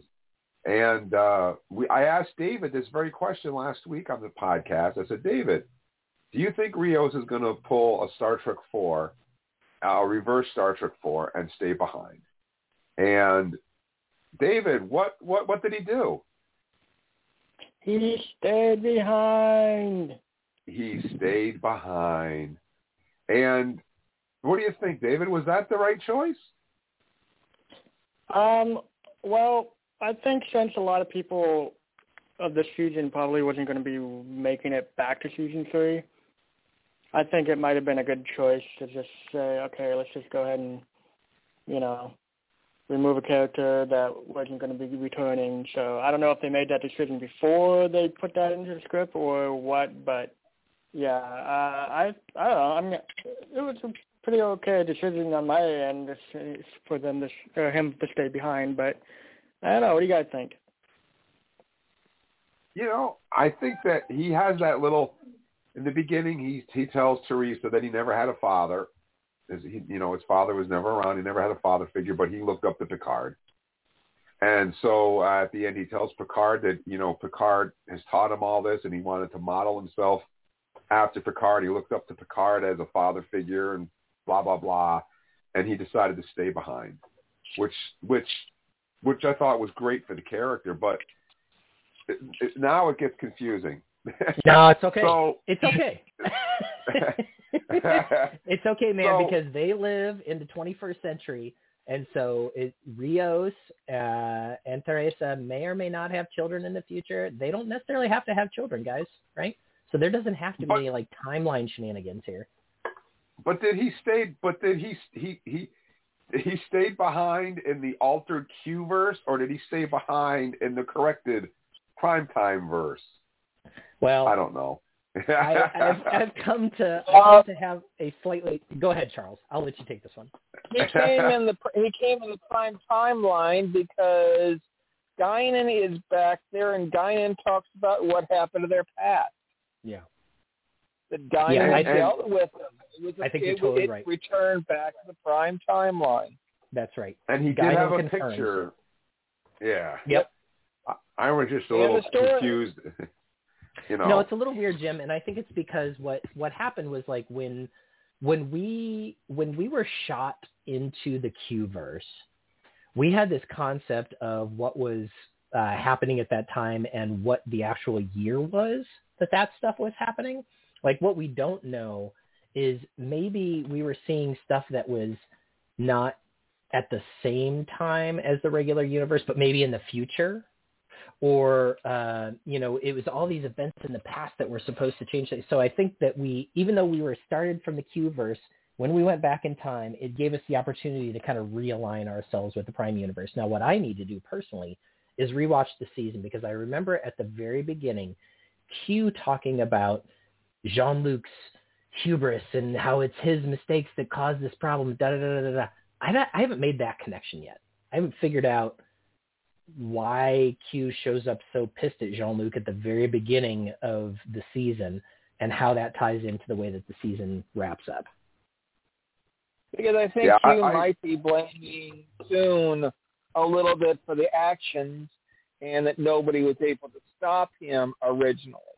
Oh, so in the Q verse, it soon wasn't stopped. So, uh, well, how Soong interesting. wasn't stopped. Huh. They she didn't she didn't make it to Saturn. She uh, soon became popular and I think re-brought back the eugenics wars. But what but what decision of Picard's was it that prevented that from happening? Prevented him from stopping the discovery which helped the future.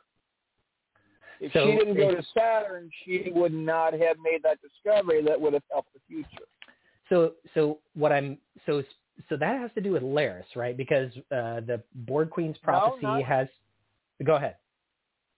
No, we're dealing with the fact that I can't think of her name. Picard went to Saturn, found a discovery, and we make note that she brought this back, and Rios' son made a big accomplishment because she brought back this element.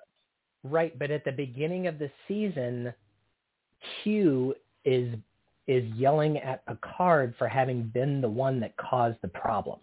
So what? So specifically, what decision of Picard's was it?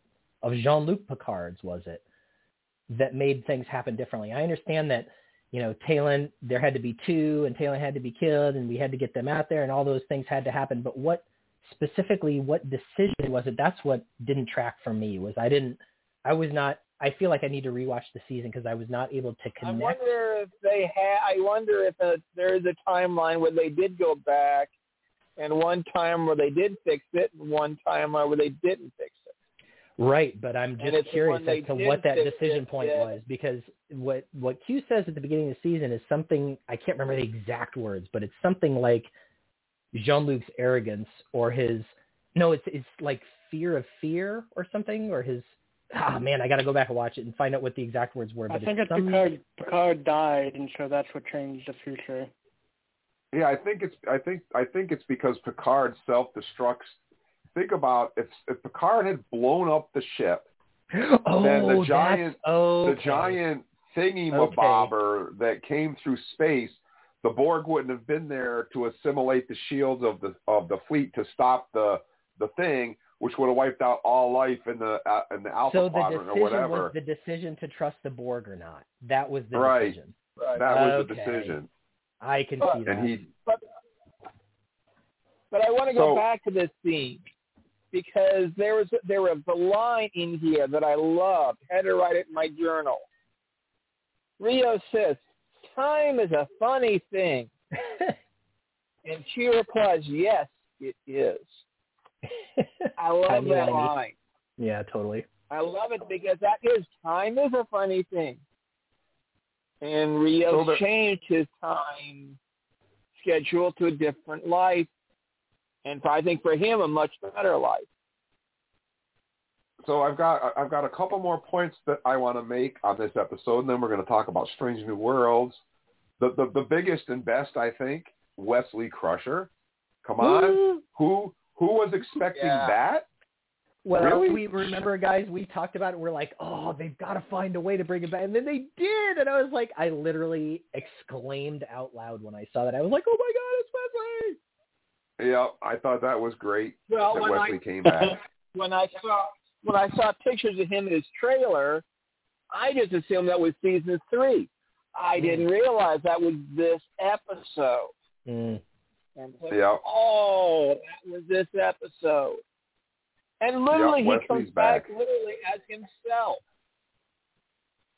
Yep. It was it was I was really surprised and happy. But he wasn't wearing it. his glasses. I, I don't understand though the connection uh, why he took Kore to become a, a traveler. I, I, they didn't make that clear, but They didn't. I, want, I they didn't want her to left in that time period. She's she's probably going to create a paradox for her being in that time period. If they take her out of it, she won't influence that time period. right. Yeah, I She read. I sort of a- read it. She is a remnant. I think truly she is a remnant of the eugenics era. Yeah. Yeah, that's what Yeah. I was going to say, Charles. I feel like that's something that they they hinted at in this episode, right? They show the the dossier that has the 1996 date on it, but we don't Yep. really know how Picard is handling the eugenics wars right now. And so I kind of liked that they pulled her out of it. And to me, Yeah. it was clear that they that that she's just super brilliant. And so the fact that Wesley, you know, as a traveler recognized that, which is how the original traveler recognized him, I, I just thought it was a nice kind of handing off of the baton to the most logical character uh, who, who could receive it on the show. Yeah, I, I, I did. I I think she want to gets the in a fact. position, I think, where she can be better helping time. Yeah.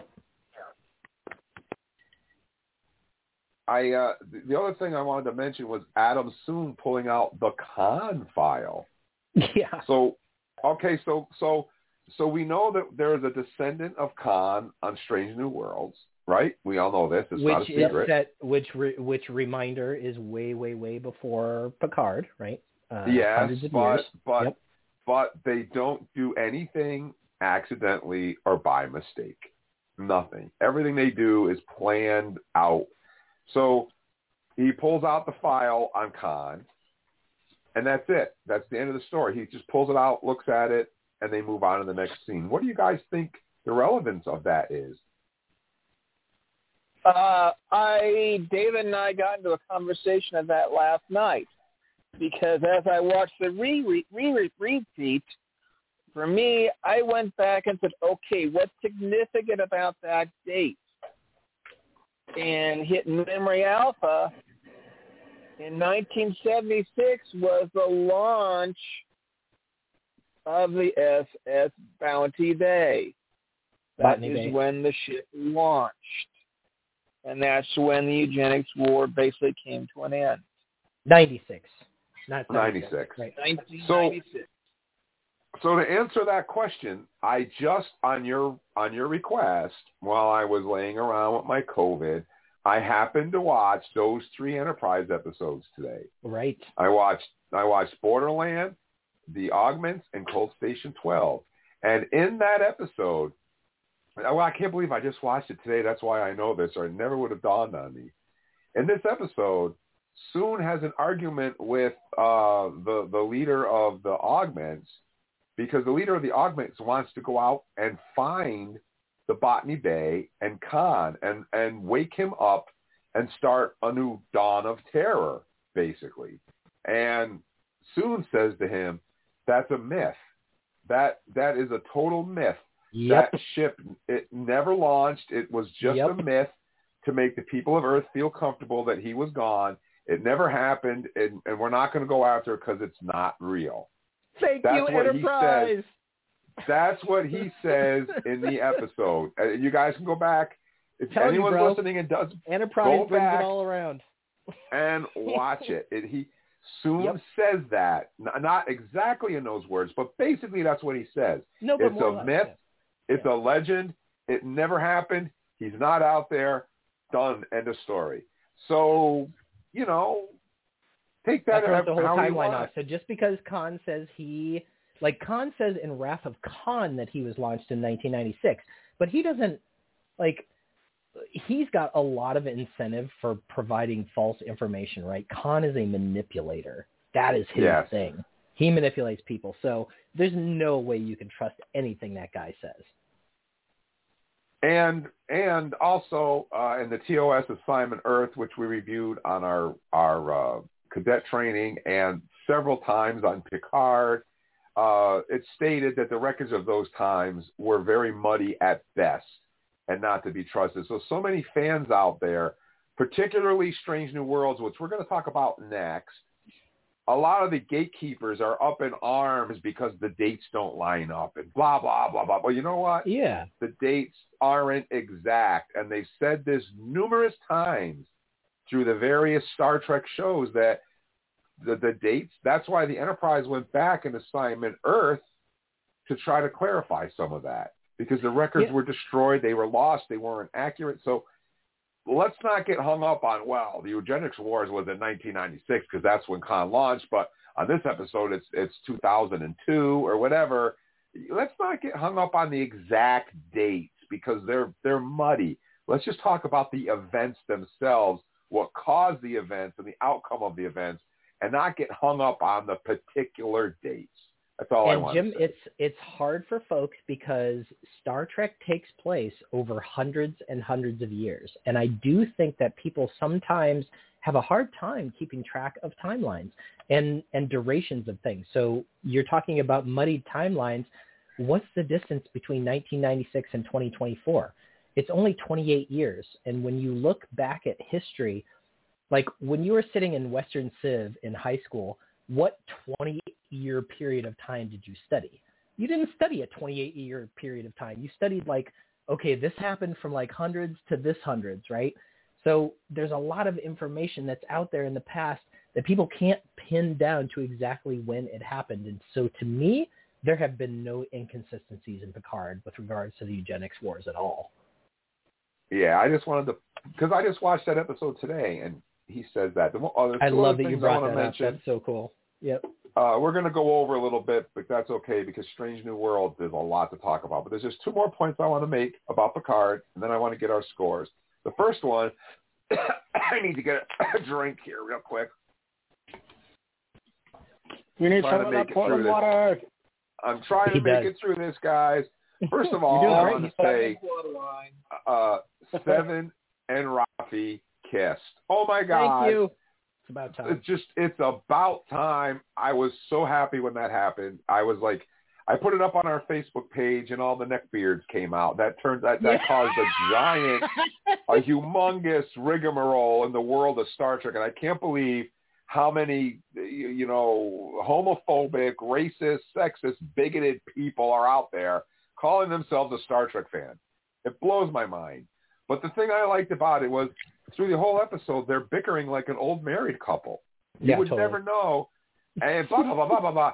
They're and and they never actually connected. Or the last episode, I thought maybe they would, but they didn't, and they saved it to this one. And and I just thought it was it was so well done and well handled, and it, it cemented the whole point together of what happened at the end of season one. And I just wanted to congratulate Picard for actually doing that.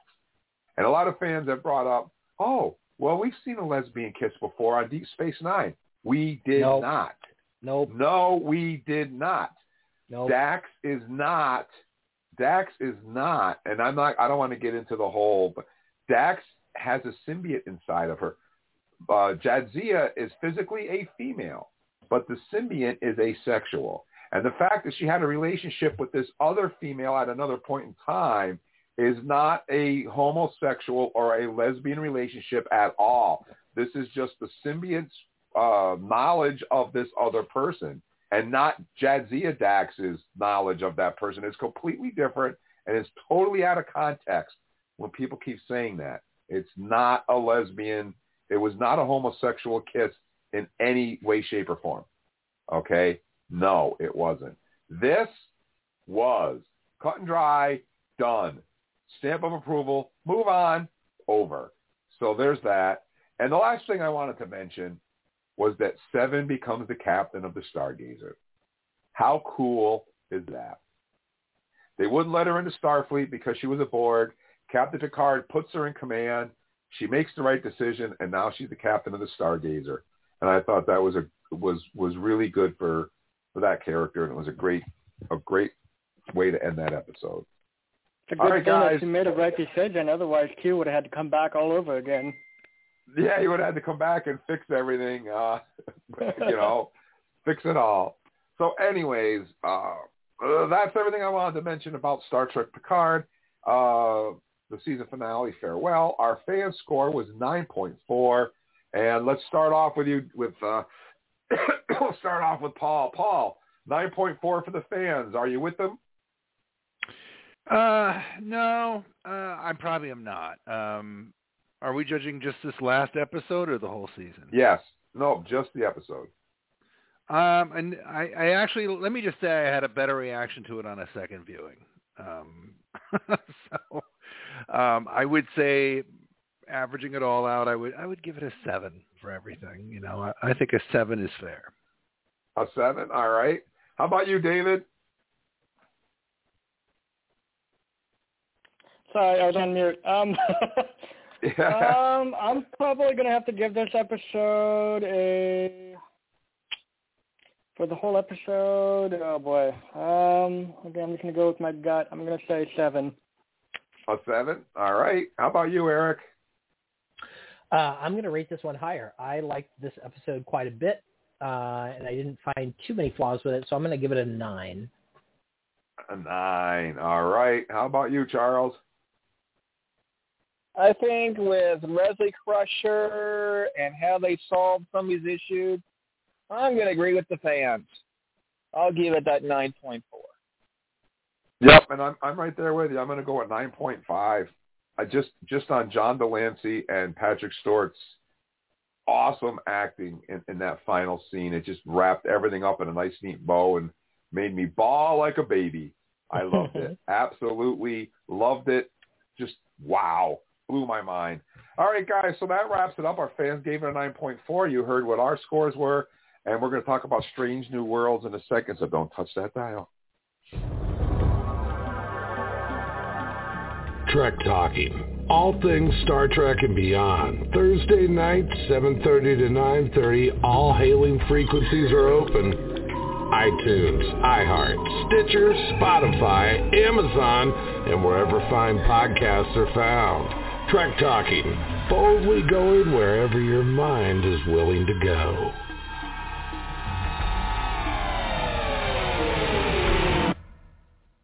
Okay, and we're back, and we're going to talk about Strange New Worlds pilot episode, Strange New Worlds. As I said, we always ask the fans, you guys, to score the episode. Sorry, I need a drink of water. I'm fading fast here, but the show's almost over. And uh, I collect those scores and give them out just like I did for Picard. And Paul, you get the honor of reading our fan scores for Strange New Worlds. So take it away, buddy. All right, baby. I'm super excited. And here we go. On a score of 1 to 10, with 10 being the best, what score would you give the premiere of Strange New Worlds? Chris Trone says 10 out of 10. Most Trek-like Trek I've ever watched. Mark Newstrom, 10. Even if folks have nits to pick, I don't care. What an excellent way to start the series. Johan Cloutier Trudeau, 10. Love all the characters. This is going to be a great series. Carrie Patricia McDougal, 10. And it's the first episode, so here's hoping for a good series just like the old days. Hal Thomas, 9. If I rewatch it, the score will rise. Very rich visual and dramatic texture, hard to take in everything with one viewing. Aaron Aiken says a solid 9, but I'm pushing it to 10 for no reason other than they stay true to their word and appear to have gone episodic. I love the idea of being able to rewatch Trek shows without having to make a major commitment to a season. Standalone stories are excellent, and I also look forward to more. It also means that meh endings, a curse on Kurtzman and Company, won't hurt as much. Ten episodes of Picard season two, and they somehow managed to make the end clunkier than season one. Aaron, what do you really think? John McCann uh, says 9.5, not perfect, but almost perfect. And top fan Chad Taylor says a solid 10. But wait, there's more. Bridget Kelso, 10, absolutely loved it. And John Forbes, 10, loving Nurse Chapel already. So I am going to use the mighty, awesome power of mathematics and science to give you a combined aggregate score of all of our fans. Hold on. It's like pushing out a diamond. Oh, 9.8 friends. 9.8 overall fan score. It seems to me people love Strange New Worlds. They don't like it. They love it. Absolutely. And I'm looking back here. Uh, let me see. Did anything else score that high? Uh, Disco- Discovery season three, season four finales. That's it. Oh yeah, that Hope Is You part two got a nine point nine. And Yep. so did okay. That ho- and coming home. Right. And Prodigy, Prodigy, uh, Moral Star Part Two got a nine point seven. Yeah, so that's one of our highest scores. Yeah. Wow. Incredible. You know So, yeah, why? Fans love it. Of course I know why, but I want to hear what you have to say about it. I'll tell you why. Because it freaking rocks, okay? It is absolutely a dynamite first couple of episodes to the series. I, I mean, all the series have their pluses. They all have their things that they do. They all have their stylistic. There are many flavors of ice cream in the giant freezer that is the Star Trek universe, right? But this one harkens back to the, you know, the, the original molten core right of of where Star Trek comes from. And I for a lot of fans who've been pining away for a return to that dynamic of of where it all came from. That that love letter to the core being on the Enterprise, being with Spock, where where things haven't evolved. We're not even in the the twisty permutations that happened when they started making the the movies with the original cast. This feels like old school, and it feels like they really thought it through, and and uh, and uh, and really tried to do it with a lot of reverence. Right, everything's updated and more modern looking as it should be. Right, but but it has great fealty, and there's a million little grace notes that seem to echo and pay uh, really respectful homage to the way things were in the original show, to the interior of the turbo lift, to the interior of the, the way the shuttlecraft is designed, all these different things, right? But for me, it just, it, I mean, I could go on and on and on, friends, but, but the, the two main things, why you got all these tens here, is they focused on the most important elements of putting together a TV show that's going to last and spend the test of time. And those two elements are writing and casting. So far, the writing has been fantastic, really crisp, engaging, uh, fun. I can't you can't emphasize fun enough, right? I mean, not that this is a comedy, but they clearly are trying to make it so that it's not some pedantic slog, right? That their characters are fun and you get to know them and they're human beings with personalities and they cast the show accordingly. All these characters are great. We were talking a few episodes ago about how savvy the marketing was, where you got a little 30 second glimpse at each of the characters, right? And they felt like, oh, wow, really distinctive and, and well put together. And it's like, this is a, a person, right? And it's like, you get it. They all have characteristics. And I, I've watched the first two episodes now. Uh, the first episode I've, I've seen, I think like you, Jim, three times already, right? and I am entertained and notice more every time. I, uh, for me, this is like you know the World Series home run. I am thrilled with what they've done so far. Well, I had a couple of points I wanted to make. Uh, the opening music and the dialogue with Pike reading Space, the Final Frontier, was awesome. Uh, Samuel Kirk, uh, who we meet in this episode, he dies. in the TOS episode Operation Annihilate, which I just watched today. We see the USS Archer, and what makes that unique, I'll, I'll swing around to David to talk about that in a second. But the thing I wanted to talk to you about was the way Pike was living. He was living in a log cabin. He had a rotary corded phone. Uh, he was cooking on cooking utensils. Uh, you know, no no replicators. He was physically cooking on a stove with a flipper, making pancakes and cracking eggs.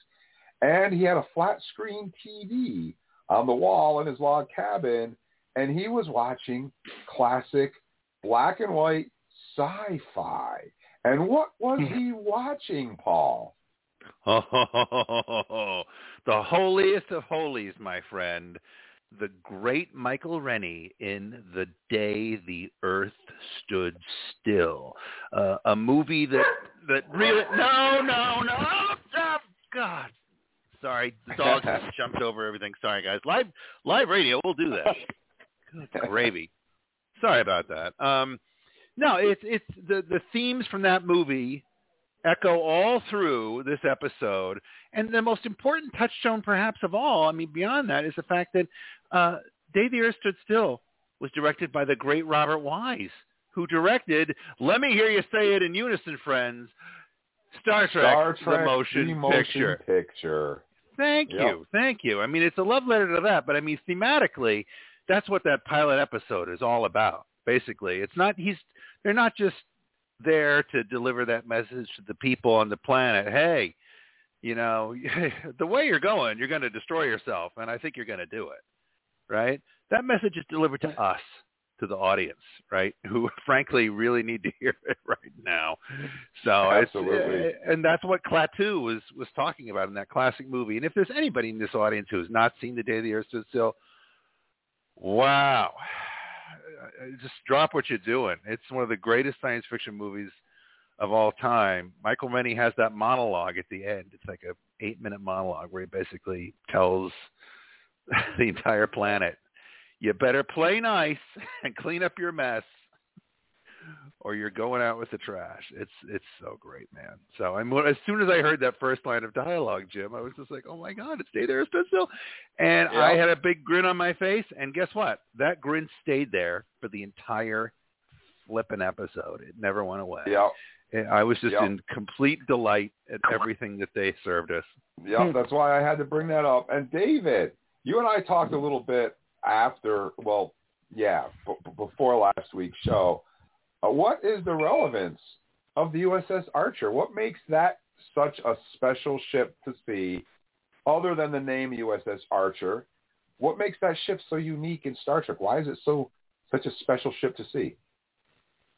Well, the class of the ship looked very similar to the class from the TO.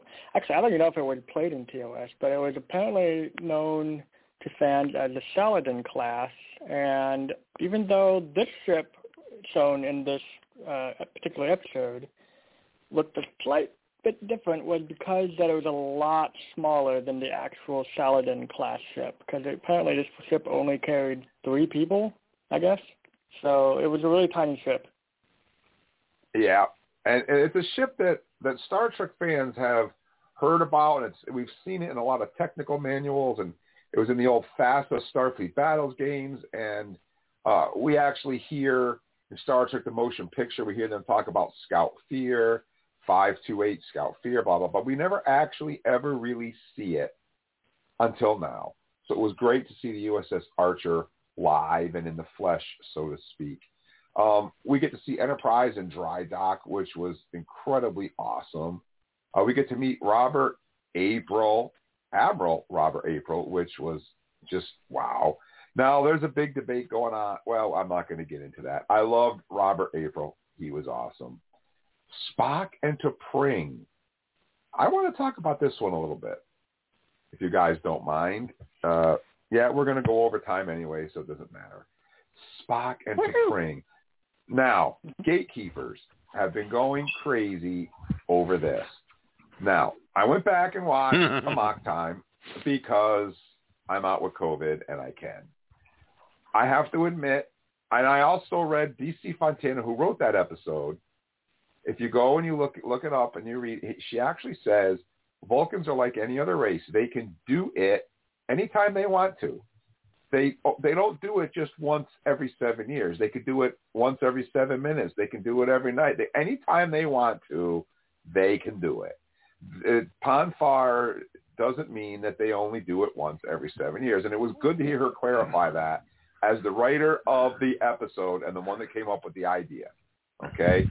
Right out of her mouth. You can read that for yourself.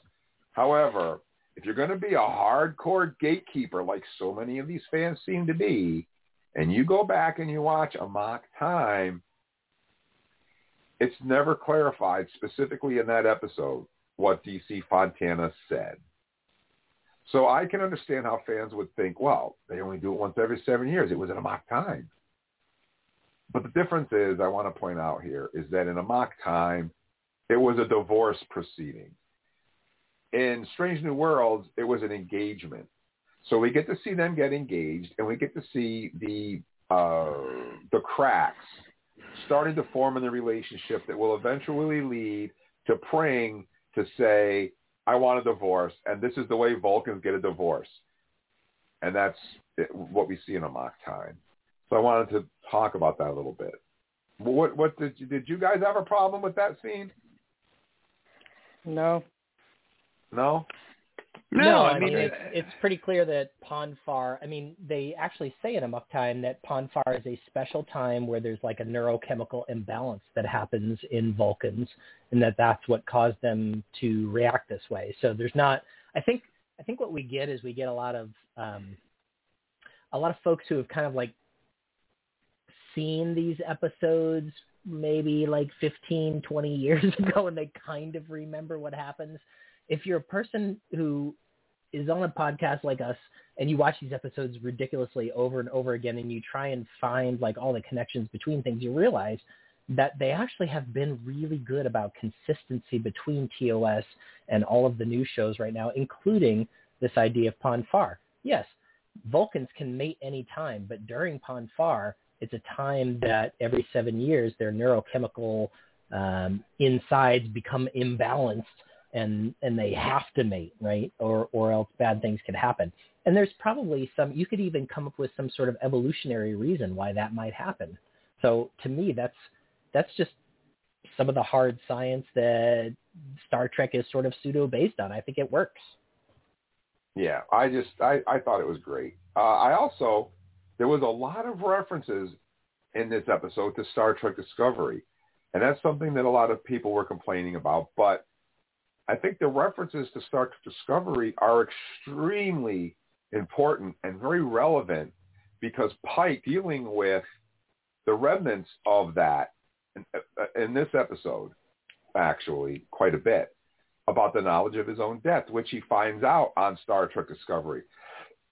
so how can we not talk about Star Trek Discovery and address that situation? Um, yeah, I mean, Jim, what you know, like the really realistically, what happened here was Discovery was able to provide a soft pilot for this show. So without Discovery, I think this show starts in an entirely different place, and you don't understand necessarily where Pike's coming from. I mean, I think that you can kind of like understand it on a surface level. Like if you started watching this show and you hadn't seen Discovery, you'd still kind of get what's going on. But if you have seen Discovery, it adds an enormous amount of depth to this character. And so I think this show is taking off at a 9.8.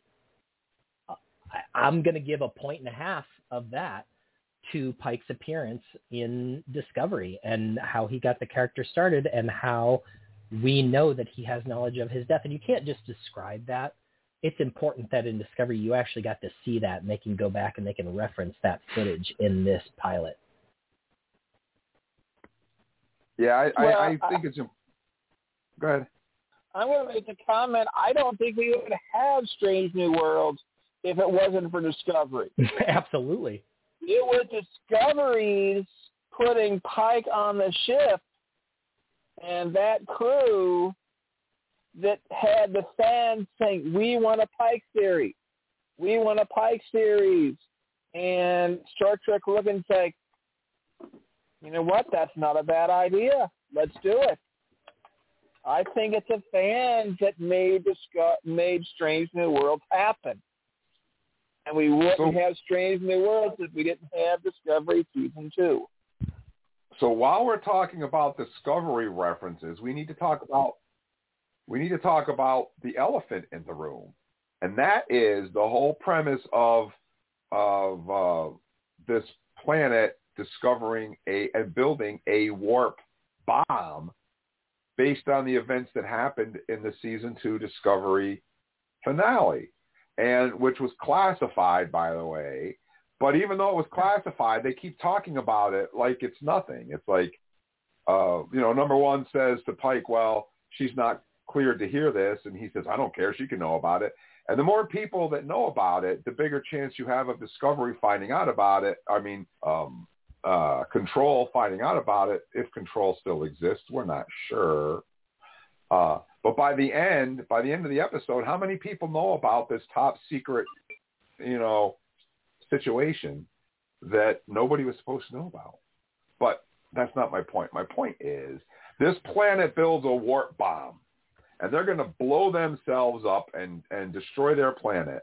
And Pike beams down to the planet, tries to straighten them out by showing them pictures of the Second Civil War, which happened in the United States, started here in the United States, which led into the uh, eugenics war and World War III, and there we have it. It was all wrapped together into one.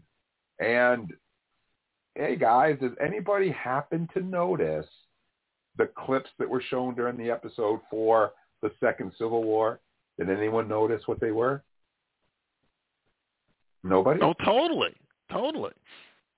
Yeah, Well, one of them is I- one of them is like the the the the mock, you know, quote unquote gallows, right from uh, from January sixth, right? Exactly. The, the hang Mike Pence gallows, and then uh, audit the vote signs. I mean, basically signs from from this last, you know, uh, most recent period of American history, right? And uh, uh, the line I think I, a lot of folks seem to really resonate with and kind of, you know, chuckle uncomfortably, maybe delightfully, right? Is when they're planning away and, and Pike is talking to Spock and he's just like, Mr. Spock, do you have you ever heard of the United States of America?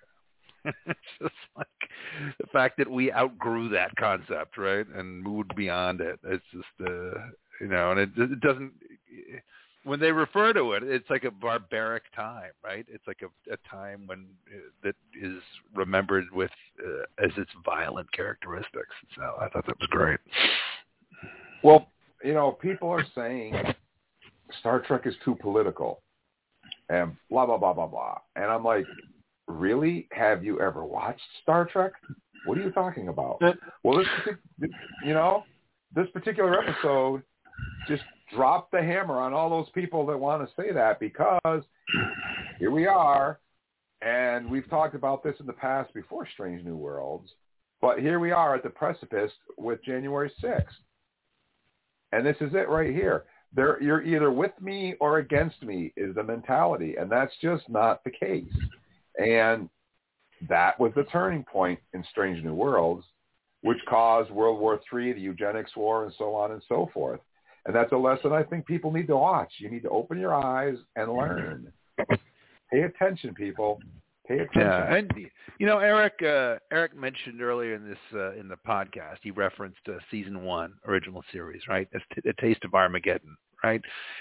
Gang, Star Trek has always been political.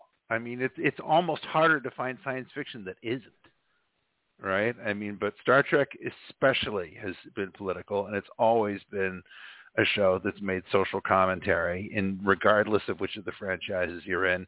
If you don't think that it has been and it just suddenly started with the Michael Burnham era, you gotta check yourself before you wreck yourself because you have not been paying Exactly. attention, friend. You have not Nope. been paying attention, and it's just like, what are you?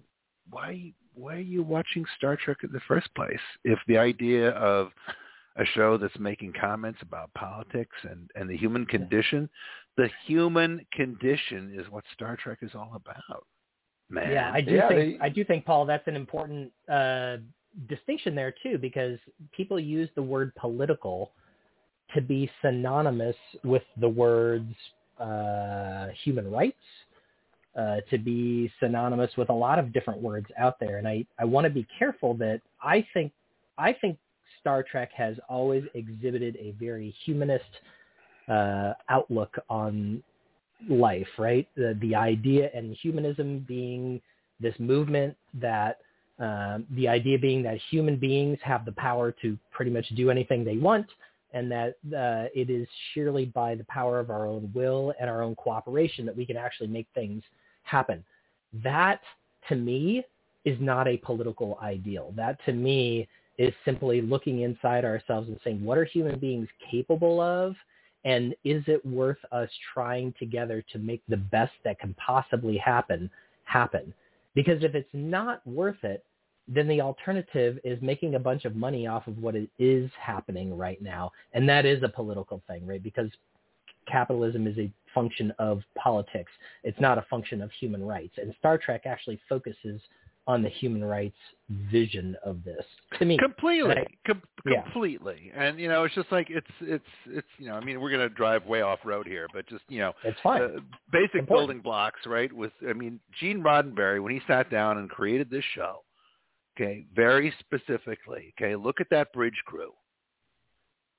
Okay you have a uh, you know the heroic white man of course because it's 1960s but you have a a black person you have an Asian person. You have a European person. You have an outsider who feels alienated, right? In and then when we got into the next season, it was like expanding it more. Okay, we have to show that we can treat our enemies as friends and get past that. So they had a Russian person join the crew with Chekov. So diversity was of you know absolutely deliberate you know bone marrow from the very inception of Star Trek, and uh, and when people go off railing against it, as Jim was saying, it's just like you're missing the point. It's like you kind of have missed what this whole thing is all about the entire time. You know, what do you want it to be? You know, but but well, it's let, it's a human let me show. ask you, Paul, is is is equality, acceptance, and diversity are those political issues or are those human rights issues? I, I know. Those are.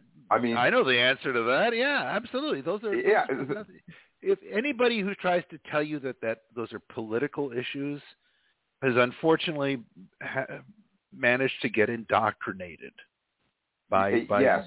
by you know harmful influences frankly yes. and and it's it's it's the downside of spending a lot of time on the internet right unfortunately as we've seen with a lot of these influential things and it is what the, the human animal has been striving for in every culture on the planet since we were, you know, able to first live together amongst our fellows and not kill each other, is the idea of tolerance, of acceptance, of, of freedom, and those are not political notions. No, they're not. They only not. become political when somebody's trying to impose their will on you and they want to see, you know, a, a fascist or totalitarian ideology, which is basically I will take what's yours because I want that. I mean, that's a dark side of things, unfortunately, in the human condition. But read some science fiction, watch some Star Trek. I mean, the, these are the issues that have always been in there time and time and time again. And it, and that's that's why we need Star Trek more today than we ever did before. Well Um, said, because we we got to get to a better tomorrow, man. We got have hope. And Yep, that's- absolutely. that's- you know, regardless of what starship you're in, that is always the heading we're on. We are always setting, you know, the, the, our, our destination is a hopeful future. So I wanted to mention that uh, La'an Noonien Singh's ship was captured by the Gorn and dropped on a breeding planet where, quote, the Gorn split you open and eat you alive, or you become a breeding sack. Interesting. Um, We've David all been and I there. were talking. Yeah, we were talking about that a little earlier. Uh, that puts a spin on the Gorn that I never thought of. I mean, uh, but uh, but uh, you know, w- you know, whatever. They split you in half and eat you alive, or they turn you into a breeding sack. All I could think of is aliens, where they put an egg inside of you and it hatches or something. I don't know. Uh, I thought that was str- you know, strange. Uh, the Nurse Chapel. She's a civilian in this in this particular episode, uh, working for the geneticists, and she's a genetics specialist, and she's on the Enterprise to do gene splicing to to help them disguise themselves when they go amongst alien races, which which is not unheard of in Star Trek because the Klingons did that. Or at least that was one of the explanations given why Klingons on TOS didn't have ridges on their head, forgetting about the explanation that was given on Enterprise, um, that they were genetically engineered to look like humans. That's what McCoy says on Trouble with Tribbles.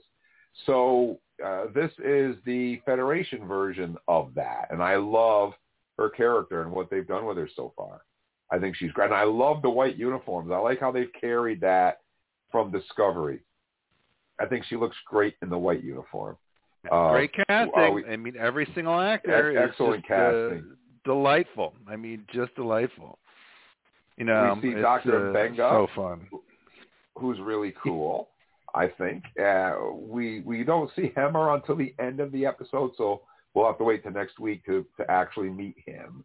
But we know a little bit about him from the trailers, so we don't really get to see him. We get to meet Uhura, who I think is is also excellent. Cadet Uhura, which is cool. Um, Yeah. And you know, number one, of course, Captain Pike, of course, Mr. Spock, of course, Ortegas. What do you guys think about her? I put a picture up of her on our Facebook page, and oh my God, the world went crazy about that too.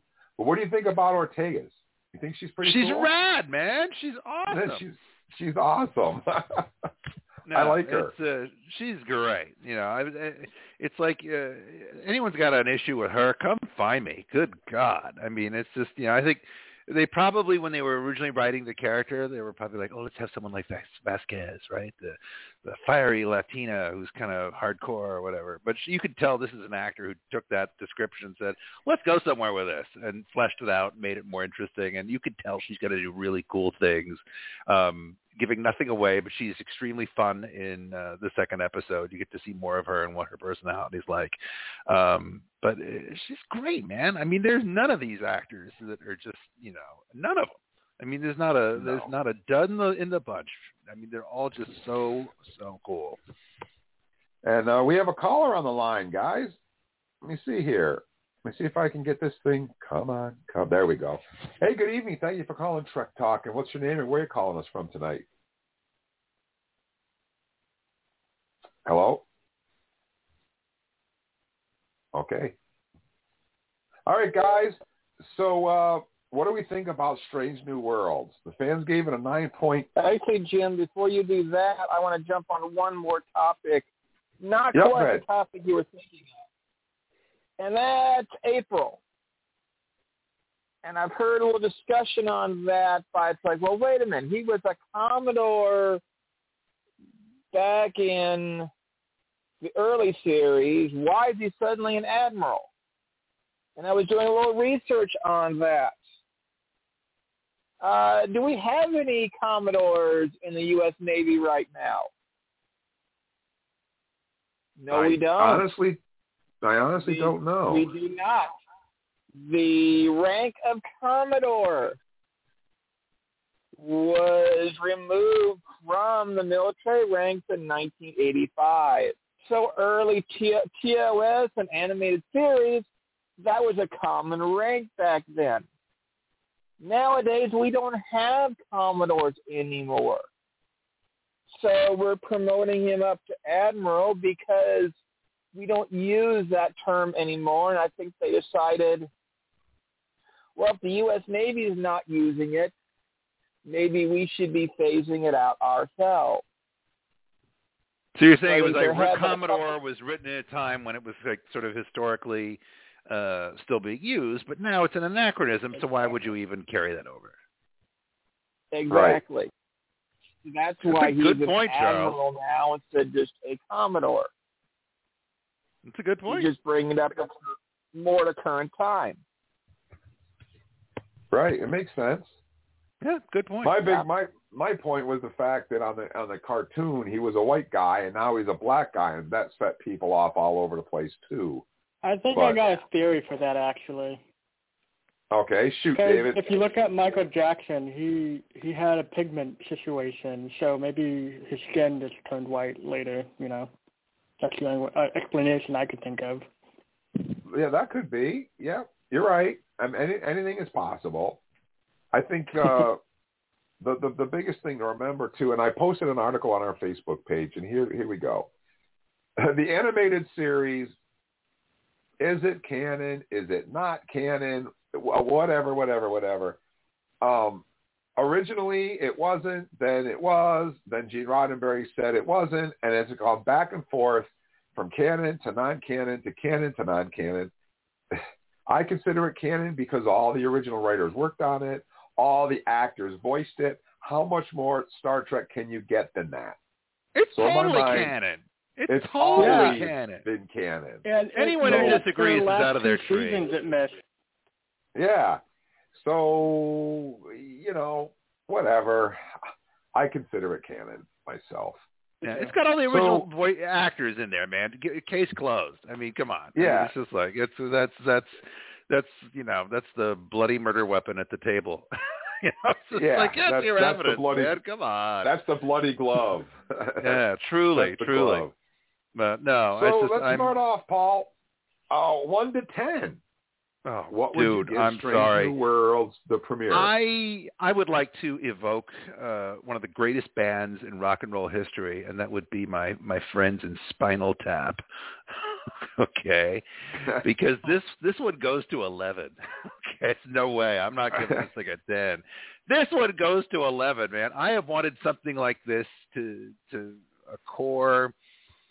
I- feel like it's a preposterous cake and eat it too scenario, man. It's like they are uh, telling a modern story for a modern audience in an impactful and entertaining way. They're being reverential and, and respectful and cool to the most you know primordial roots of Star Trek. I was just, I mean, you know, it's it is just frankly delightful. It is so fun, and uh, and the second episode is easily as good as the first one, if not better. And it's just, um, and it's just so great. I had so much fun uh watching it. And uh, my my wife completely echoed my sentiments she was just like oh my god that was just like outstanding. So i i i i, I you know they, they got to have at least 5 years in it i mean hopefully you know but uh just just hold on to this cast. Don't let them go anywhere right? So- and just keep using good writers. So 11 from me my friend. Loved it. So let me ask you, Paul. It didn't bother you at all that the interiors of the Enterprise didn't look like they did in the 60s, that the bridge didn't look like it did in the 60s, that sick bay didn't look like like McCoy's sick bay, um, that all the sets didn't look like they did in the 60s, um, the technology didn't look like it did in the 60s, like uh, I Chapel's disagree. I, I disagree. None of that bothered thi- you. Well, the show was shot on like a shoestring budget in the '60s, where like they had you know duct tape and plywood to hold it together, brother. I mean, it's a different world now. I mean, you've got to expand and make things more realistic for the the times you live in, right? It's like. um should we still be using Sherman tanks when we go to war? No, because it's a different time, right? It's like things have evolved, right? It's just like everything is. But the the point is the the grace notes. You look at the turbo lift, okay, and it is designed even with the handles on the side to connote and be a modern equivalent of what they saw. Um, we just got a really good look in season uh, the second episode of the inside of the shuttlecraft and it's got those same kind of uh, spherical monitors on those arms that come out, like you see in Galileo 7. Of course, they're way more technologically advanced and shiny and modern looking, but it evokes the original design. The shuttlecraft looks like the original design, and you see that all the way through there, right? I mean, it's a, that, to to get hung up on those kind of differences is just nonsense. You know, You- you've got to get, you know, they got to make changes, evoke it. It it uh, it gracefully fits into the most the the modern discovery design aesthetic while being completely uh, you know respectful and inspired by the original right down to the color of the uniforms man I, it's just a, a absolutely didn't bother me in the slightest All right, excellent. How about you, David? One to ten. What'd you give it? Oh man, I'm gonna have to agree with Paul almost on every single aspect. I really want to give this more than a ten because I actually was really looking for something episodic. I've been saying it since the beginning. I really wish that Discovery kind of went that direction, but apparently not. My only big concern here is that since Picard started out good, and then it kind of slowly over time it was just dragged it on, and now it's like, ugh. I'm really hoping this doesn't do that. But like Paul said, you know, season of the the episode two definitely probably was up there as well. So I really want to give this more than um, ten if I could. and are we going to be doing it with Gorns, or have we decided? I don't know, but um, yeah, how many uh, Gorns I would think- you give it? okay. How about this? Uh, I really want to give it a fifteen. to be honest, Fifteen I'm really hoping for this kind of thing. So All Well, I'll tell you right. what, Yeah, Ron I'm gonna Will, have man, I think you could feel really confident because when you get a cast like this together, who are these kind of actors, they're not going to sit and be content with, uh, you know, just saying, "Oh, sorry, the script sucks this year." You know, they're gonna they're gonna want to develop their characters. They're going to want good stories. Uh, a guy like Anson Mount is going to insist that they, you know, develop it and get good writing in there like they are. So I think they're all going to I think collectively this group of people is going to realize what they've got, and uh, I and I, hon- they, I they sound proud. They this- sound proud of what yeah, they've made, this- man. I honestly think this series is going to go beyond seven seasons because, like Pike said, it's about a decade away. You know, Mm. from what it was it fifty six to wherever he gets uh, in that chair. So technically, I could see this going beyond seven season, like the normal Star Trek, uh, TNG, DS9, boy, you know, all those episodes, uh, seasons are just. The, that I really do agree. This cast is really good. I I think they could go longer than expected. So I'm hoping it's not going to drag out too long because you know the longer it is, you kind of run out of ideas. But uh, yeah, Well, just keep as long as they keep getting good writers, we're okay, man. We just keep getting good Yeah. writers, and uh, and uh, I'm just going to enjoy everything I get, and uh, and uh, and just continue to uh, be delighted and surprised by it. I'm so waiting to hear Eric's review. I've just been sitting here because we haven't talked much about it, really one to one. Eric's had like one of the worst weeks of anyone I know in like the. and and then Jim's like, "Oh, you think you've had a bad week? Okay, I'm gonna get COVID now. Watch that." It's just like these two guys. These two guys have had such. uh It's just remarkable what they've gone through, and I got especially just before we wrap up at here one point tonight. I got. I think everybody listening and everybody on this crew, huge shout out to Uncle Jim because I'll tell you what, 99.9% of other people, if they had lived the week Jim had and has felt as awful as he did today, they would not even remotely have dreamed of doing this show. But Jim is like frickin' old school trooper, man. The show must go on. He is here, you know, uh, feeling terrible. And he just soldiered through this thing. I'm just, it's the most impressive thing. I mean, it's just, this, this man loves this show at Star Trek, and I just it cannot not be said. So I'm Well, I got I've got a good um I've got a good cast around me, and if uh if I couldn't if I had to leave, I know they could take it over. They have before. No, you're a rock And, star, uh, Jim. That's all I know. You're a rock star. And uh Charles, what do you think? One to ten. Uh, I'm not going to quite be the same as the guys in Portland. I'm going to put it at a 9.5, only because I want to make them give me that 10. I want it to go to a point that's like, I got to give it a 10. I want them to show me that perfection. It's not that I have any quirks against what they've done. I like what they've done. I want to, I want to give them room to grow. Show me when you can I- keep it up. I can relate to that. I, I I'm gonna go with a ten because I love Anson Mount. He's like the man. And uh I fell in love with I, I fell in love with him in Discovery.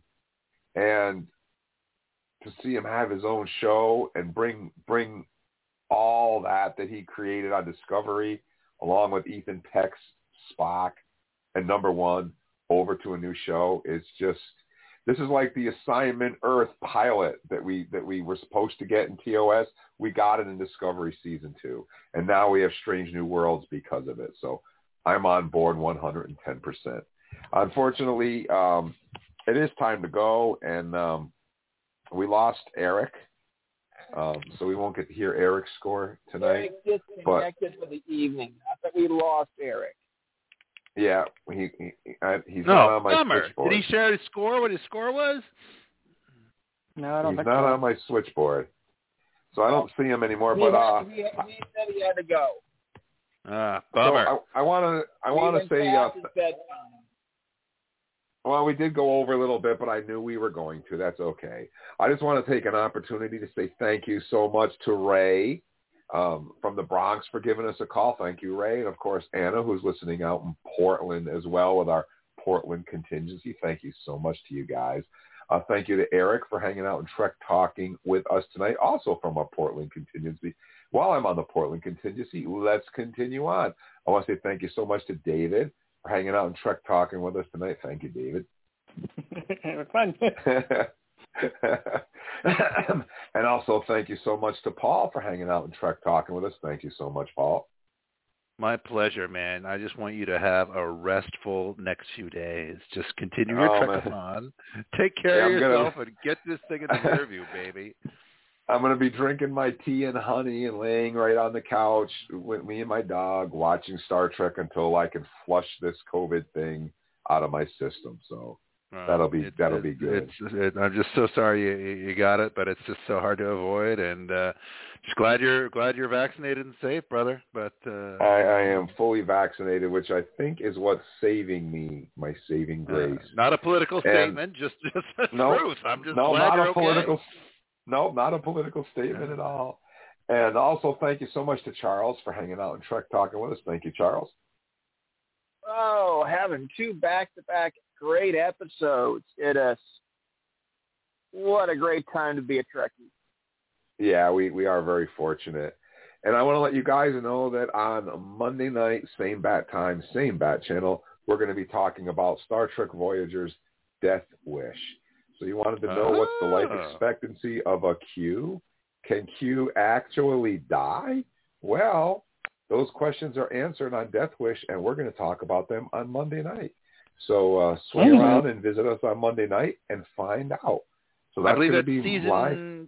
season two, episode eighteen. Is that right? If we need to do our homework, Jim. Uh, something like that. Yeah, I watched it today, Ah. but I don't remember which episode it was. Death yeah, Wish. Okay. Okay. Death Wish. Yep, it'll show up. And please, if you missed, if you missed, I'm fading fast here, guys. If you missed Monday's show where we interviewed um, Eduardo Roman, who played Vulcan number one, the mind meld Vulcan from Star Trek Picard's episode Mercy, you want to go back and give that a listen because he was great to talk to. Uh, he's a super cool guy. really cool guy. he has some great stories and some great insights, and it was so much fun to talk, to talk to him. So please check that show out if you get a chance. And I'm really fading fast here, guys. So I got to say to, to everybody, please uh, stay safe, be good to each other, and remember, Star Trek fans are the best fans. Yeah, better believe that. I'm your most excellent host, Uncle Jim, saying hailing frequencies are closed. Good night, everybody. Night. Long and. Be well, everyone. Take care of yourselves. Let's see what's out there. Engage.